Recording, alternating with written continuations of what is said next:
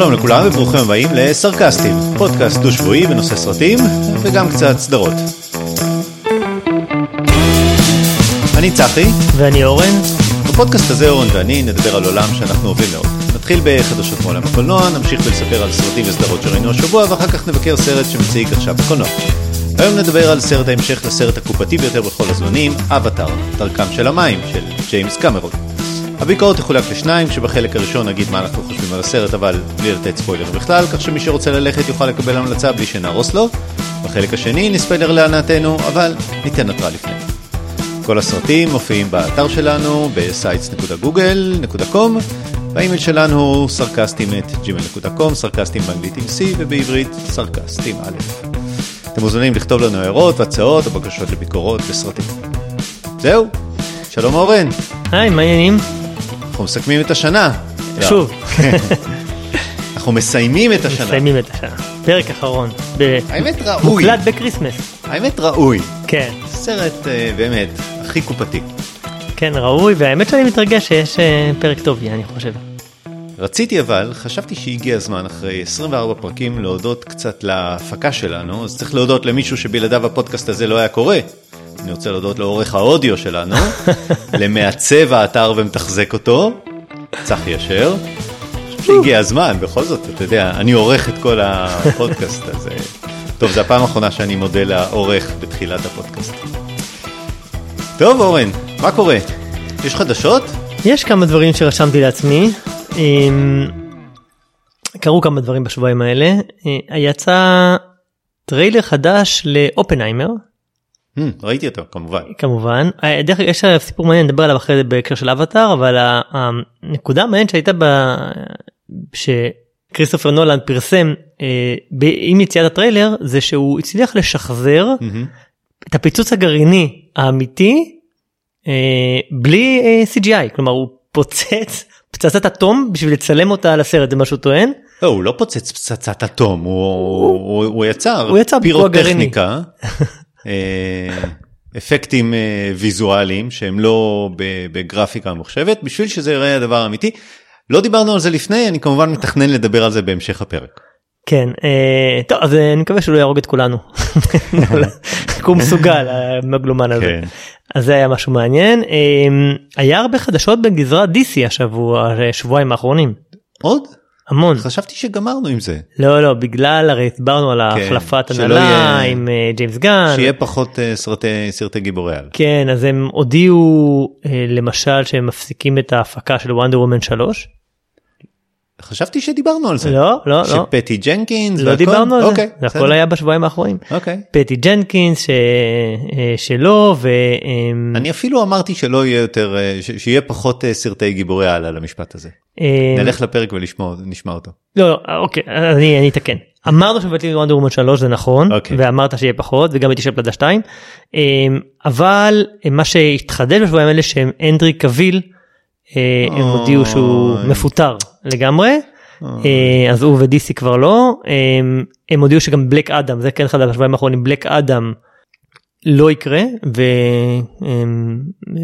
ודוויין דה רוק ג'ונסון אה, עשה להם הסרת עוקב או משהו כזה בהתנהגות מאוד אה, בוגרת. והודה לכולם על התמיכה בסרט אבל לצערו לא יהיה עוד אחד. ושמועות אם כן מפטרים או לא מפטרים את גל גדות. אז כן הם, הם פיטרו את הנרי קביל והודיעו שלא יהיה Black Adam וכן או לא אה, גל גדות אז היה כבר ציוצים למה מפטרים אותה ואז אה, ג'יימס גן אה, הגיב אמר מי אמר לך שמפטרים אותה? ואז השאלה אם זה אומר שלא מפטרים אותה או אומר שהתפטרה לבד לא ברור אבל בקיצור יש אה, ממשיכים שם הסיפורים. אז זה דבר נוסף שקרה, אה, נזכיר עוד כמה דברים. אה, ג'וני דה ואמבר הרד, דיברנו עליהם כמה פעמים, על התביעה שהפסידה וזה, והוא צריך לשלם לו 14 מיליון דולר, אז היא הגישה איזה ערעור, והם הגיעו לפשרה. ביניהם, היא תשלם לו רק מיליון דולר, ויש פשרה. אה, אז זה סוף לסאגה הזאתי. ועוד שתי דברים, אחד, אה, אהרון טיילור ג'ונסון, דיברנו עליו בעבר, אתה זוכר את השחקן הזה? ששיחק את אה, Kick-Ass וב Bullet Train הוא היה. אחד מהשתי היה את ה mandarin and lemon איך שקראו לו שני כן, כן, כן. אז הוא היה אחד מהם והוא שיחק גם בנוקמים הוא היה Quicksilver. ו Kick-Ass אמרנו אז אז אה, יש שמועות שהוא הולך להיות ג'יימס בונד הבא. באמת? כן. זה קצת מוזר. למה? הוא בגיל לא המתאים, הוא כן. בריטי, יש לו, הוא נראה טוב. לא אמרנו שהוא יהיה מישהו אה, שחור? זהו, דיברו על אה, אידריס אלבה בעבר, אה, ועכשיו השמועה האחרונה זה שהוא הולך להיות, אבל זה עדיין לא יצא רשמית, אבל יש, אה, יש איזה אה, כנראה נטייה חזקה שזה משהו לקרות. דבר אחרון שרציתי להגיד, אנחנו אומרים על אבטאר, מסתבר שג'יימס קמרון פספס את הבכורה של הסרט שלו. הוא היה עם קורונה, באמת? כן, ולא הצליח להגיע לבכורה של אבטאר. משעשע מאוד. כן, זה היה משהו חיכה לו רק, רק 13 שנה, אבל לא הצליח להגיע לבכורה. טוב, זהו, זה, זה מה שקרה בשבועיים האחרונים. אה, מאוד אהבתי את אה, הנרי קביל כסופרמן, אבל כן, אה, אני, אני לא כל כך. אבל בגלל שנמאס לי מסרטי גיבורי על באופן כללי אז אה, אני מוכרח להגיד שלא כאילו אני שמעתי קראתי בסדר יש שם את כל הסאגה ב-DC אבל מה אכפת לי אז לא יהיה. לא, יהיה אה, מישהו אחר, אתה יודע, זה לא שלא יהיה. הם מדברים על זה שהולכים לעשות סרט כנראה אה, על סופרמן הצעיר. אה, אז יקחו שחקן אחר וידבר על סופרמן בתקופת ההתבגרות אולי, לא יודע, סמולוויל, גרסת כן. הקולנוע. אבל זה לא יהיה origin story. כנראה כן. שלא. אה, במסגרת אה, ארצות הברית אחלה לגור שם uh, יש איזה סרט שקוראים לו Yesterday ובטריילר שלו הופיעה השחקנית אנה דה ארמס. כן, Yesterday זה הסרט עם ה- על הביטלס, על- לא על הביטלס, על כאילו ביטלס, כן. זה שהוא, ביטלס נמחקו מההיסטוריה האנושית והוא ממציא מחדש, וכן, בדיוק והיא הופיעה. בטריילר. כי כן, היא שחקנית ידועה, היא לא הופיעה- הרבה פעמים. היא לא הופיעה בסרט. אה, וואלה? כן. נחתכה נשארה על רצפת חדר העריכה? כן. אוקיי, מעניין. שני צופים שהלכו לראות את הסרט ולא ראו אותה בסרט תבעו את המפיצים על על אה. על הונאה. הם הלכו הם אמרו הלכנו לראות את הסרט רק כי ראינו אותה בטריילר. ופסקו להם לא יודע כמה מיליונים אני לא לא מצליח לקרוא את זה פה בכתבה אבל הם ניצחו הם הולכים אה. לקבל עכשיו כמה מאות אלפי דולרים על זה שהונו אותם. אבל, אבל בטח היא לא הופיעה בפוסטר של הסרט והשם בטח כבר לא הופיע. אני לא יודע אבל הברית אחלה מקום. עוד מעט נדבר על זה. בדיוק אמ, רציתי להגיד בהמשך של אמ, סיכום השנה שעשינו שב, לפני שבועיים אה, כמה דברים קודם כל שתי סדרות שלא הזכרנו בגלל שאני כל כך כל כך אה, נזהרתי מה-recency bias שפספסתי שתי סדרות שהיו בתחילת 2022 ושכחתי אותם בדיוק בגלל ה-recency bias אחת Better Call Saul זה יפה, recency bias הפוך. בדיוק. זה, זה, זה בדיוק העניין אתה שוכח את הסדרות הישנות אחת Better Call Saul כן, שדיברנו עליה שהייתה באמת אחת הסדרות הטובות הרבה חושבים שאולי הכי טובה של העונה. בדיוק סיום העונה סיום הסדרה היה מושלם ו Station 11 שהתחילה להיות משודרת בסוף דצמבר 2021 ונגמרה בתחילת ינואר 2022. יופי של סדרה מאוד אהבתי אותה תכננתי יום אחד קצת לדבר עליה כי באמת מגיעה לה סדרה ממש טובה נקראת סטיישן 11 שכחתי ממנה כי באמת היא הייתה בינואר 2022. אה, אז חשבתי שאני רוצה להזכיר את זה. ודבר שאמרנו אנחנו בסוף שנה אבל קורים שני דברים. קודם כל אה, סרטים מח- מחכים ממש עד לשבוע האחרון של דצמבר בשביל להיות מופצים בארצות הברית בשביל אה, להיות נכון. אה, אה, זכאים לא- לאוסקר ואז לא יכולנו אה, ל- ל- לדבר עליהם כי הם עוד לא הופצו. ופה בארץ הם מגיעים בכלל באיחור של כמה חודשים וזה נראה לי נורא מוזר כי פעם באמת הייתה שמה מגיע באיחור של כמה חודשים. תכף אני אתן לך את רשימת הסרטים שהופצו כבר אה, בארצות הברית ועוד נכון, לא הגיעו נכון, לארץ. נכון. עכשיו זה אני לא מבין כי פעם צריך היה להביא את הגלילים הגדולים האלה של הסרטים ולהטיס אותם במטוס וזה היה לוקח כמה שבועות. לא, אין סיבה והיה צריך להפיץ בטח. אותם לכל העולם וישראל הייתה בעדיפות אחרונה ואז רק אז היה מגיע הסרט ואחר כך היה צריך לעשות לתת לו תרגום. קיצור סרטים היו מופצים פה חודשים אחרי שהם מופצים בארצות הברית. היום יש סרטים שמופצים לפעמים לפני למשל אבטר. למשל, אה, תראה את רשימת הסרטים שמופצים באיחור של שלושה חודשים ממה שהם יצאו בארצות הברית. לא איזה סרטים, אה, סרטים Decision to- Leave שהולך כנראה לקבל אוסקר, טאר שאין לי ספק שקייט בלנצ'ט תקבל את ה... אני אומר את זה עכשיו בפודקאסט לפני שבכלל התחילו לדבר על מועמדויות והכל, אני אומר לך, האוסקר לשחקנית הטובה ביותר, קייט בלנצ'ט, טאר. פשוט לא ראית את הסרט ולא... לא, מה פתאום, אני אומר לך. אה, Poker Face, אני לא זוכר מה זה, Summit Fever, דיברתי עליו כי הוא כבר היה לקנייה, עומד להיות מופץ, לדעתי יוצא תוך שבוע שבועיים, אבל בארצות הברית הופץ כבר מזמן ואפשר לקנות אותו. בנשיז אוף. אינשורין, שיש אפשר אותו גם ב-HBO דרך אגב. כן, אבל לא, אני לא לא זוכר מתי הוא יוצא, יוצא רק בעוד נדמה לי איזה... בינואר, בדיוק. ובארצות הברית כבר לפני חודשיים. טיל יצא כבר להפצה, עוד לא הגיעו לארץ. ארמגדון טיים, דיברתי עליו, שיצא הסרט המקביל לפייבלבלנים, אני חושב יוצא השבוע או בשבוע הבא, נקרא ימי התום. אה, The Whale, דיברנו עליו, יצא נכון. עוד איזה שבועיים שלושה. ו-The Lost King, לדעתי עכשיו אה, יצא השבוע או בשבוע. אני חושב שבסוף שבוע שעבר הוא, הוא יצא. אה, גם כן סרט אה, בארצות חפירה יש יותר מזה, ארכיאולוגית. יש סרטים שמוציאים אותם להקרנה מוגבלת כמה ימים לפני סוף שנה כדי שיהיו כן. זכאים להתמודד באוסקר. נדמה לי שבבילון הוא אחד מהם, של כן. דמיאן שזל, כן. וגם בארץ לא, לא את זה וגם הוא מגיע באיחור וכו'. זהו קצת מבאס אותי שסרטים ממש טובים, סרטים נכון. ממש לאוסקר יוצאים פה באיחור לפעמים של אה, שלושה חודשים. זה שטר עוד לא יצא בארץ זה ממש מבאס אותי. כן, אני מסכים איתך.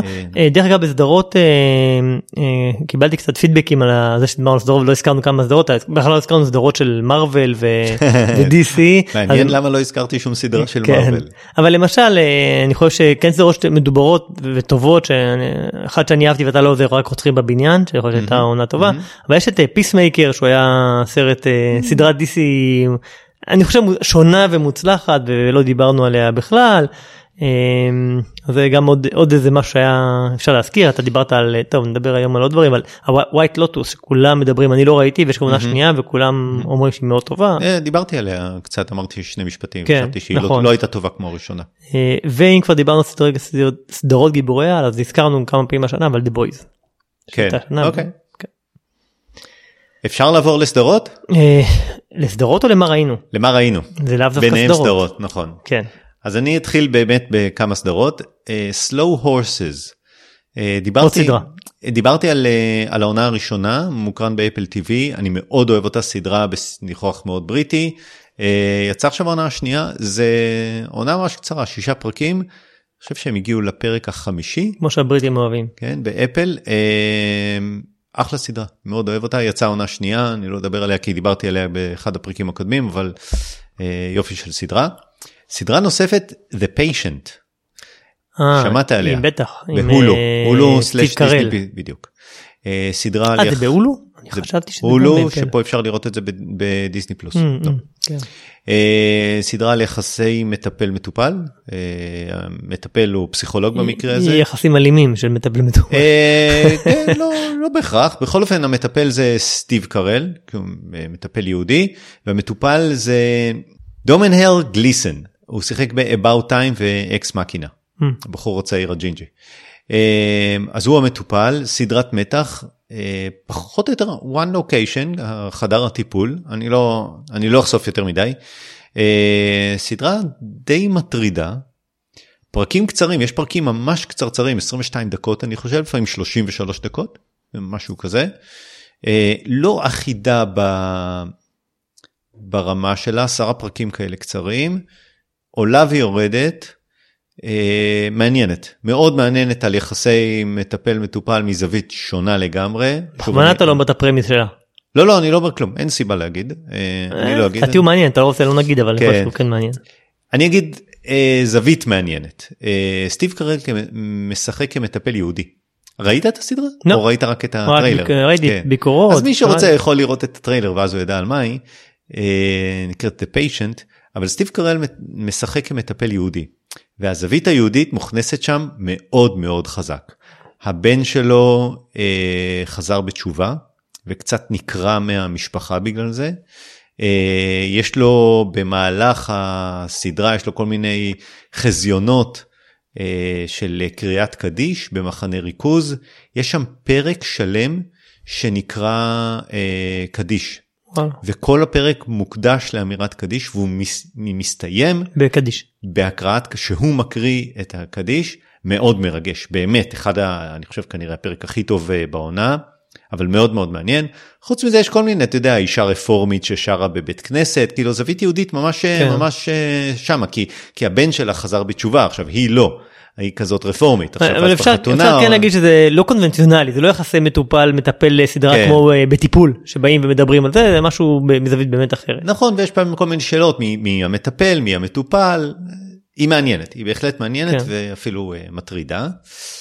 דבר שני שראיתי זה סרט מ-2021 אבל ראיתי אותו שבוע שעבר סרט שנקרא Four More Days. אה, גלן קלוז ומילה קוניס. המ. גלן קלוז משחקת את האימא, מילה קוניס משחקת את, הבס, את הבת. מבוסס על אה, סיפור אמיתי שהתפרסם ככתבה בוושינגטון פוסט. לקחו את הכתבה הזאת והפכו אותה אה, לסרט, על אישה שמנסה אה, להיגמל והיא צריכה להיות נקייה ארבעה ימים. הנס השם של, ה, של הסרט. אה, אם היא תהיה גמולה ארבעה ימים אז תקבל איזה תרופה מסוימת שתעזור לה להיחלץ להיגמל מזה. מסמים? כן, כן, כן, הרואין. והיא באה לבית של אימא שלה ומבקשת אה, שאימא שלה תשמור עליה במהלך הגמילה. סיפור מאוד חזק על, על כל התרבות של התמכרות לסמים בארצות הברית ואיך זה קרה דרך אה, סמים אה, כאילו אה, כדורים משככי נרקוטיים, כאבים והכל כן. ממש מבוסס על זה כי זה מבוסס על אה, סיפור אמיתי. עם כל מי שנפגע מזה שזה לא רק המתמכר אלא המשפחה האימא והאבא והכל סצנות מאוד מאוד אמינות. גלן קלוז משחקת מצוין. מילה קוניס יש לה באמת אני לא מכיר אותה יותר מדי אבל כן, אני מכיר את כן, הדמות את אבל שתיהן אני מאוד אוהב. אבל היא משחקת ממש ממש מצוין. שתיהן משחקות אה, יפה. אין שם איזושהי תחושה תחושה של מייפים את המציאות אין שם happy end אין, אין שם ריגושים מיותרים כאילו. הסיפור של החיים הוא מספיק מרגש לא צריך אה, יותר מזה. הבימוי הוא טוב יש שם סצנות חזקות. אני אני ממליץ הוא סרט מ-2021 והיום אפשר למצוא אותו בכל סטרימינג אה, אתה יודע, פלטפורמה דיסני, חביבה עליך. בדיוק, דיסני אפל הולו אמזון וכמובן אה, נטפליקס אז זה נקרא 4 more days גלן קלוז ומילה קוניס אני אני ממליץ. אה, עוד שני דברים קצרים אחד סרט איך אתה עם סרטי טיפוס והרפתקאות סרט- תעודה שנקרא Aftershock Everest and the Nepal Earthquake סרט דוקומנטרי של בנטפליקס. ב-2015 הייתה רעידת אדמה בנפאל אה, אחת הרעידות הכי חזקות ש... שהאזור ידע 7.8 בסולם ריכטר נהרגו בה כמעט 9,000 איש וואו. כן לפני אה, לא מטפסים. לא רק גם, גם, מטפסים. ב- זאת אומרת זה היה בנפאל וגם סביב האברסט ובאברסט כאילו מטפסים שהיו בדרך בין ה base camp הראשון לשני בין ה base camp ל camp הראשון הם נתקעו והם נקברו ונהרגו וכל כאילו היה שם. נהרגו גם אנשים שלא קשורים לטיפוס שהיו בעיירות באזור כן, כן, וכאלה בטח, תושבים רגילים. בטח בטח 9,000 איש כאילו כן. הכל. והסרט מתאר שלוש נקודות אה, סביב נפאל שבהם התרחשה הרעידת אדמה הראשונה כמו שאמרתי ה base camp באברסט השנייה זה בעמק הלנגטנג והשלישית זה אה, בקטמנדו העיר עם המון. בניינים שקרסו ונקברו 95 אמרת. 2015 אה 2000 או-אה, מה עכשיו כן כן אני זוכר את זה אוטוטו. אני, אני זוכר. עכשיו נטפליקס כמו נטפליקס מנסים אתה יודע לשזור שלושה סיפורים שלא ברור עד הסוף מה הקשר שלהם למעט זה שהם קרתה רעידת אדמה מנסים לחבר ביניהם לא בהצלחה אין שם איזשהו נרטיב מחבר למעט זה שהם שהו בנפאל. אה, באברסט הרעידה גרמה למפולת שלגים וכמו שאמרתי חלק אה, נתקעו עד שמגיע חילוץ מוסק. אה, ויש שם איזה כאילו דילמה מוסרית של האם זה נכון להשתמש במסוקי הביטוח.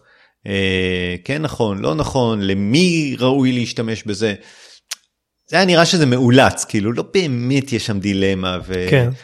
וזה מה שאני לא מבין, הסיפור של ההישרדות בבייסקמפ אחרי רעידת האדמה הוא מספיק חזק, לא ברור למה צריך להכניס את הדילמה הזאת, נהרגו שם אני חושב איזה 22 מטפסים, אבל איכשהו הם חייבים לחבר את הסיפורים, אז הם הכניסו דילמות אה, מוסריות.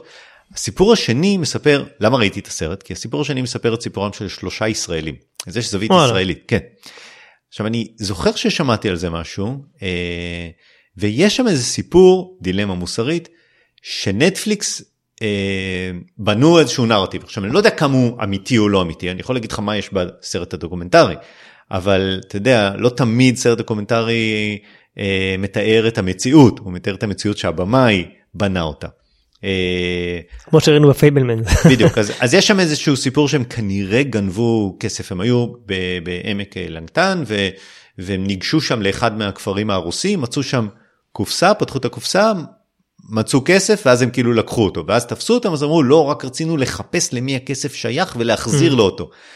כן נכון לא נכון עכשיו בכפר הזה שהם נכנסו כולם נהרגו מה, מה, מהרעידת אדמה אז הם לקחו את זה כאילו לאיזה משפחה ש, שנהרגה בקיצור יש שם איזה סיפור מאוד פה, אה, אה, מאוד פישי. ספק ביזה.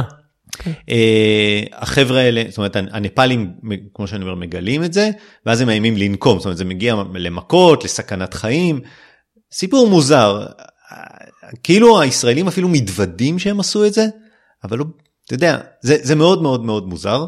אה, אני ראיתי קצת מניפולציה של אה, הפקה ועריכה, וגם כאן יש דילמה של ביטוח ומסוקים, ובסוף מגיע המסוק של הביטוח שהישראלים אה, רכשו. אגב, הבחור שמגיע לחלץ אותם וכאילו פותר את כל הסיטואציה זה בחור שלמדתי אצלו טיפוס וגלישה אני מכיר אותו.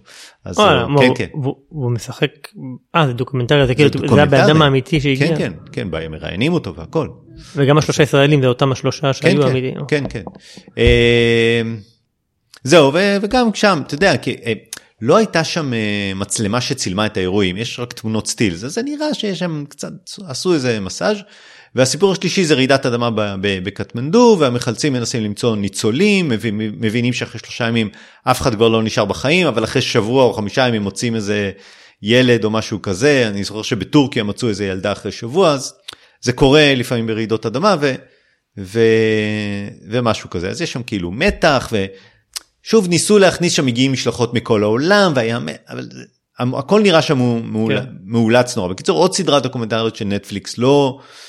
כאילו הסגנון כבר מוכר, דוברים כאלה שמדברים על רקע שחור, נטפליקס, חלק מהצילומים מקוריים, חלק משוחזרים.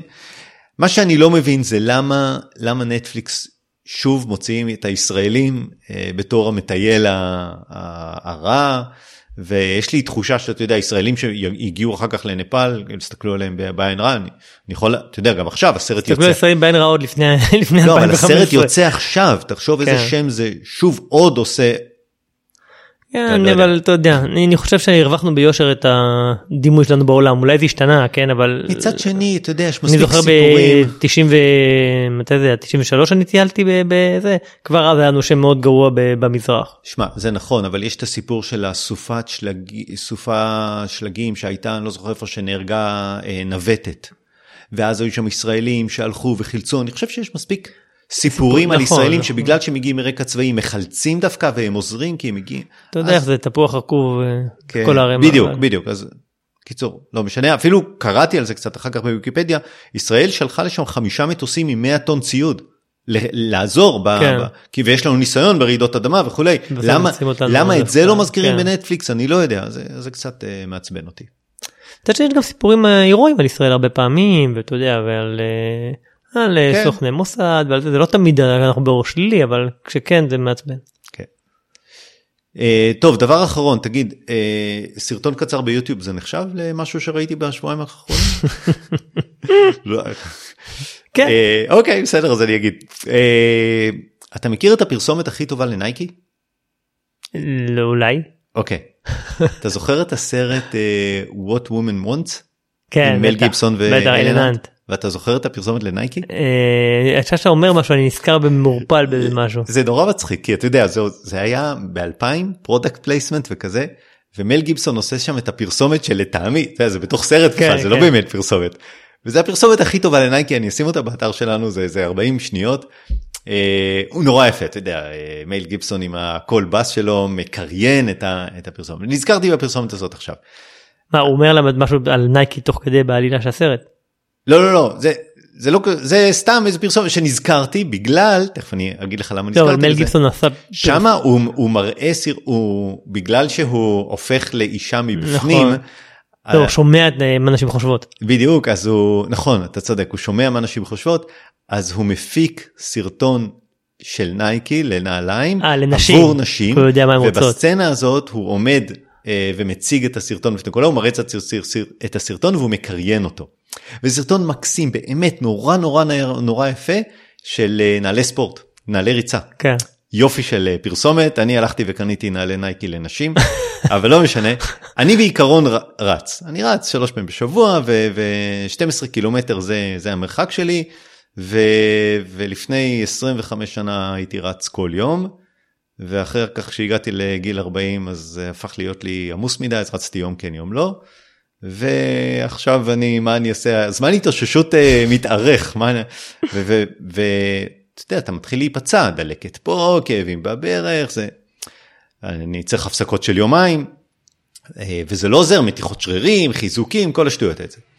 לפני חודש ראיתי סרטון של הוקה על בחור ישראלי שגר אה, בברלין, בחור בשם גיא אלמוג. עכשיו הסרטון הוא מקסים. גיא אלמוג, אה, הסרטון הזה, אני אה, נתקלתי בו עוד פעם, כי הוא זכה בפרס אה, סימטוגרפיה בפסטיבל סרטי ספורט. אה, סרטון של שלוש וחצי דקות. גיא עצמו, הוא ישראלי, גר עכשיו בברלין, רץ מעל שלוש שנים כל יום. כל יום. והסרטון, בן כמה הוא? אני לא יודע. אה, לא, צעיר אבל. לא, לא נראה לי. כאילו לא, לא לא בן 40 אה, עדיין. לא, אני כן, אני דווקא, כן? כן, הייתי אוקיי. מהמר לגמרי. אה, ו- וזה סרטון באמת מעורר השראה. קצת כמו הנייקר, כי הוא, הוא מספר על איך, איך הוא התחיל את, את הסיפור הזה של לרוץ כל יום. הסרטון סרטון פרסומת לאוקה? זה סרטון של הוקה ש, שצילמו אותו, עושה פרסומת להוקה, אבל, אבל מראה אותו וקצת כן. חוגג איתו אה, אלף ימי ריצה רצופים. שזה אה, כן, כן, שלוש ש- שנים. שלוש שנים וקצת. אה, כן? פחות פחות קצת. ו, ובסוף הסרט הוא אומר משפט, מה המרחק ריצה שלך? ואמרתי, אולי, 12 קילומטר אמרת. לא, אולי, אולי 12 זה קצת ארוך לי מדי.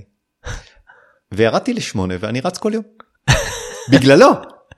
וזה נורא יפה. אני, אני כאילו אני אוהב דברים כאלה. קיצור אני אשים גם את הסרט של אה, מל גיבסון וגם את הסרט של גיא אלמוג. אה, וזהו אתה יודע זה, זה הזן שלי אני קם בבוקר שם אוזניות שומע פודקאסט על ריצה וחורף קיץ זהו אני רץ כל יום זה נורא נורא. אגב יש אתר שנקרא run every day של אנשים שרצים כל יום ו- ו- וכותבים את זה שם. גיא נמצא הרחק למטה וואלה. ברשימה. כמה הוא אה, רץ כל יום? זה אף אחד, לא- אף אחד לא כותב שם זה לא אה. משנה צא לרוץ צא קילומטר צא חמישה צא עשרה מה זאת אומרת ברשימה? מה זה מה זאת אומרת? יש שם רשימה של אנשים שרצים כל יום אה, יש הרבה אנשים שרצים. הוא שלוש שנים, יש אנשים שכבר 20 שנה, כן. 20 אתה יודע מה השיא אני לא אני לא רוצה לנחש אפילו. 53 כל יום הבן אדם מעל גיל 53?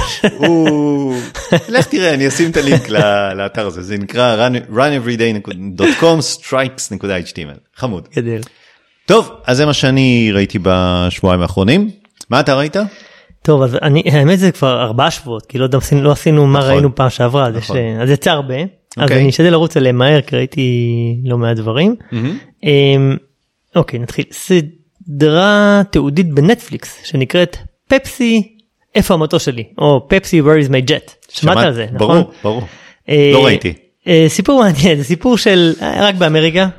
קצת על החיבה האמריקאית לתבוע דיברת מקודם על החיבה האמריקאית לתבוע בכל הזדמנות סיפור של אה, ולנצח לתבוע ולנצח כן אה, לא אגיד אם ניצח או לא זה אני לא אספר ספוילר אבל אה, חלש נגד חזק אה, ב-1995 פפסי השיקה קמפיין הם היו במלחמה נגד קוקה קולה וזה ורצו להתבלט והם השיקו קמפיין חדש שאתה אתם מכירים את הקמפיין הזה גם בישראל ש, ששותים אה, פפסי צוברים נקודות בנקודות אתה יכול לקבל מתנות.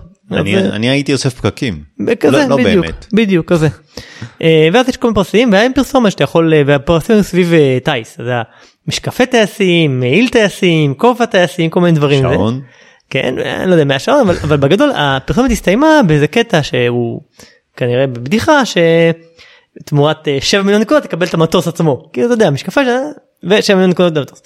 אה, והיה איזה צנע, צנע בפרסומת שהנוחת הילד באמצע התיכון שלו עם המטוס וכולם אה, בשוק. וזה.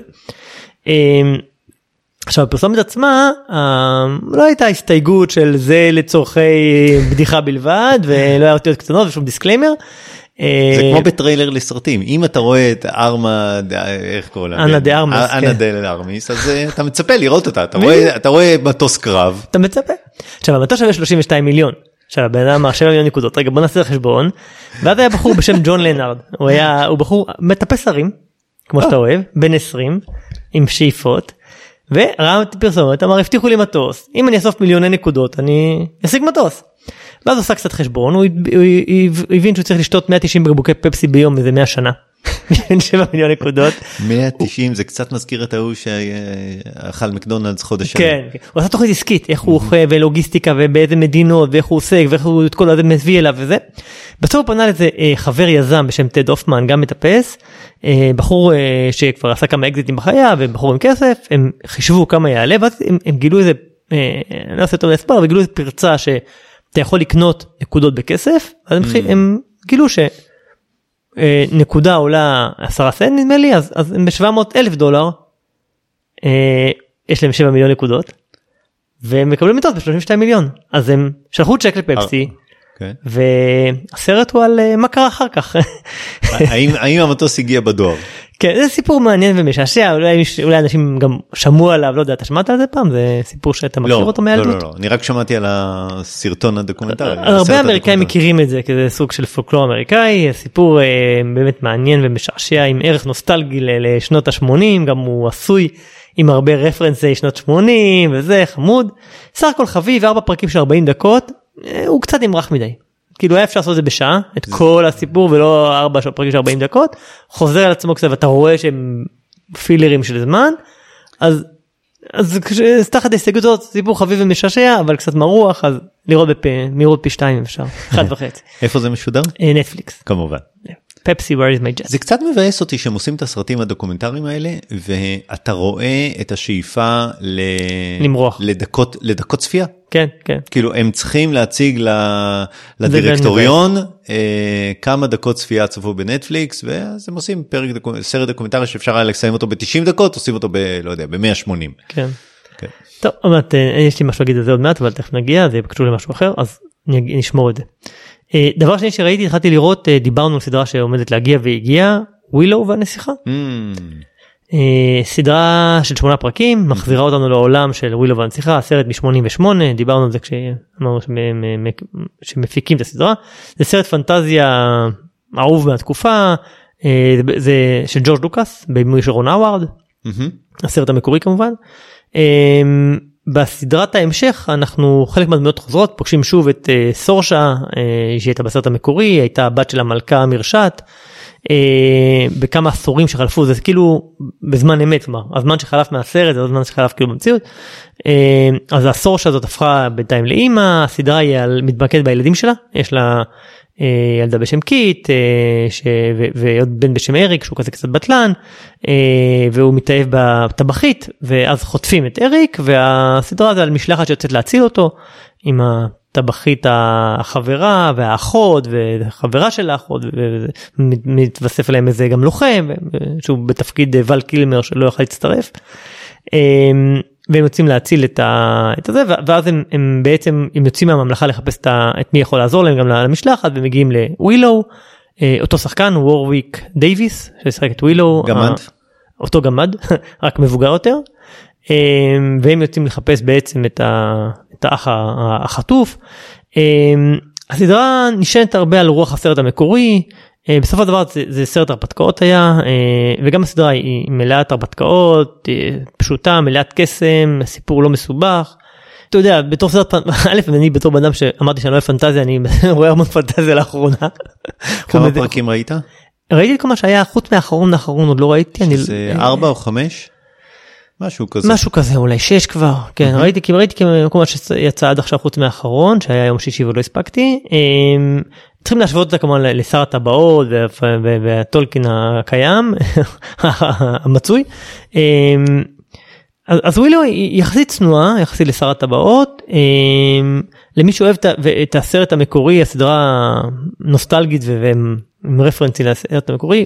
אה, מה שכן היא למרות שהיא מעניינת ומענה לצפייה הניכר שהאפקטים לא מתקרבים לרמה של שר הטבעות אי אפשר להתקרב לשר הטבעות זה נראה קצת 80's בקטע הזה.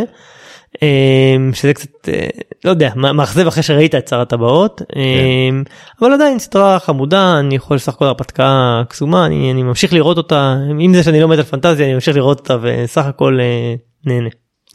אני ראיתי פרק אה, וקצת בקושי לא חושב שגמרתי את הפרק הראשון וראיתי איזה חמש דקות מהפרק השני. כי כי אני זוכר שמאוד ווילו והנסיכה יצא קצת סביב אה, נסיכה הקסומה. היה נכון שני זה- סרטים שיצאו ביחד. שני סרטי נכון. הנסיכה. ואני חושב שהנסיכה הקסומה ניצח בטח. ווילו והנסיכה קצת אה, שהה בצילו. אני חושב שהיא סדרה נחמדה אבל לנוער כאילו היא כבר אני התחושה שלי שכבר זה כבר לא בשבילי זה כבר לא עושה לי את זה. לפני שש שנים משהו כזה הייתה סדרה שקראו לה once upon a time. אני לא זוכר איפה היא שודרה ואיפה היא, אה, אה, מי הפיק אותה אבל זה היה מין איחוד כזה של כל הדמויות מכל האגדות, אה, לא יודע. שלגיה ו... והגמד הזה עם בת המלך, וה... כאילו, שהיא טובה זהב, כן. ו... וכאילו כל הדמויות ביחד איחדו אותם לאיזה סדרה אחת שאני חושב ששש עונות. אה, ואני זוכר שהבנות שלי שהיו אז בגיל, גוצלי גוצלי. כן כן כן, אה, נורא אהבו לי לצפות בסדרה הזאת והיא הייתה נורא כיפית, אבל סדרת נוער, כאילו היא לא, היא לא בשבילי, אז אני חושב ש...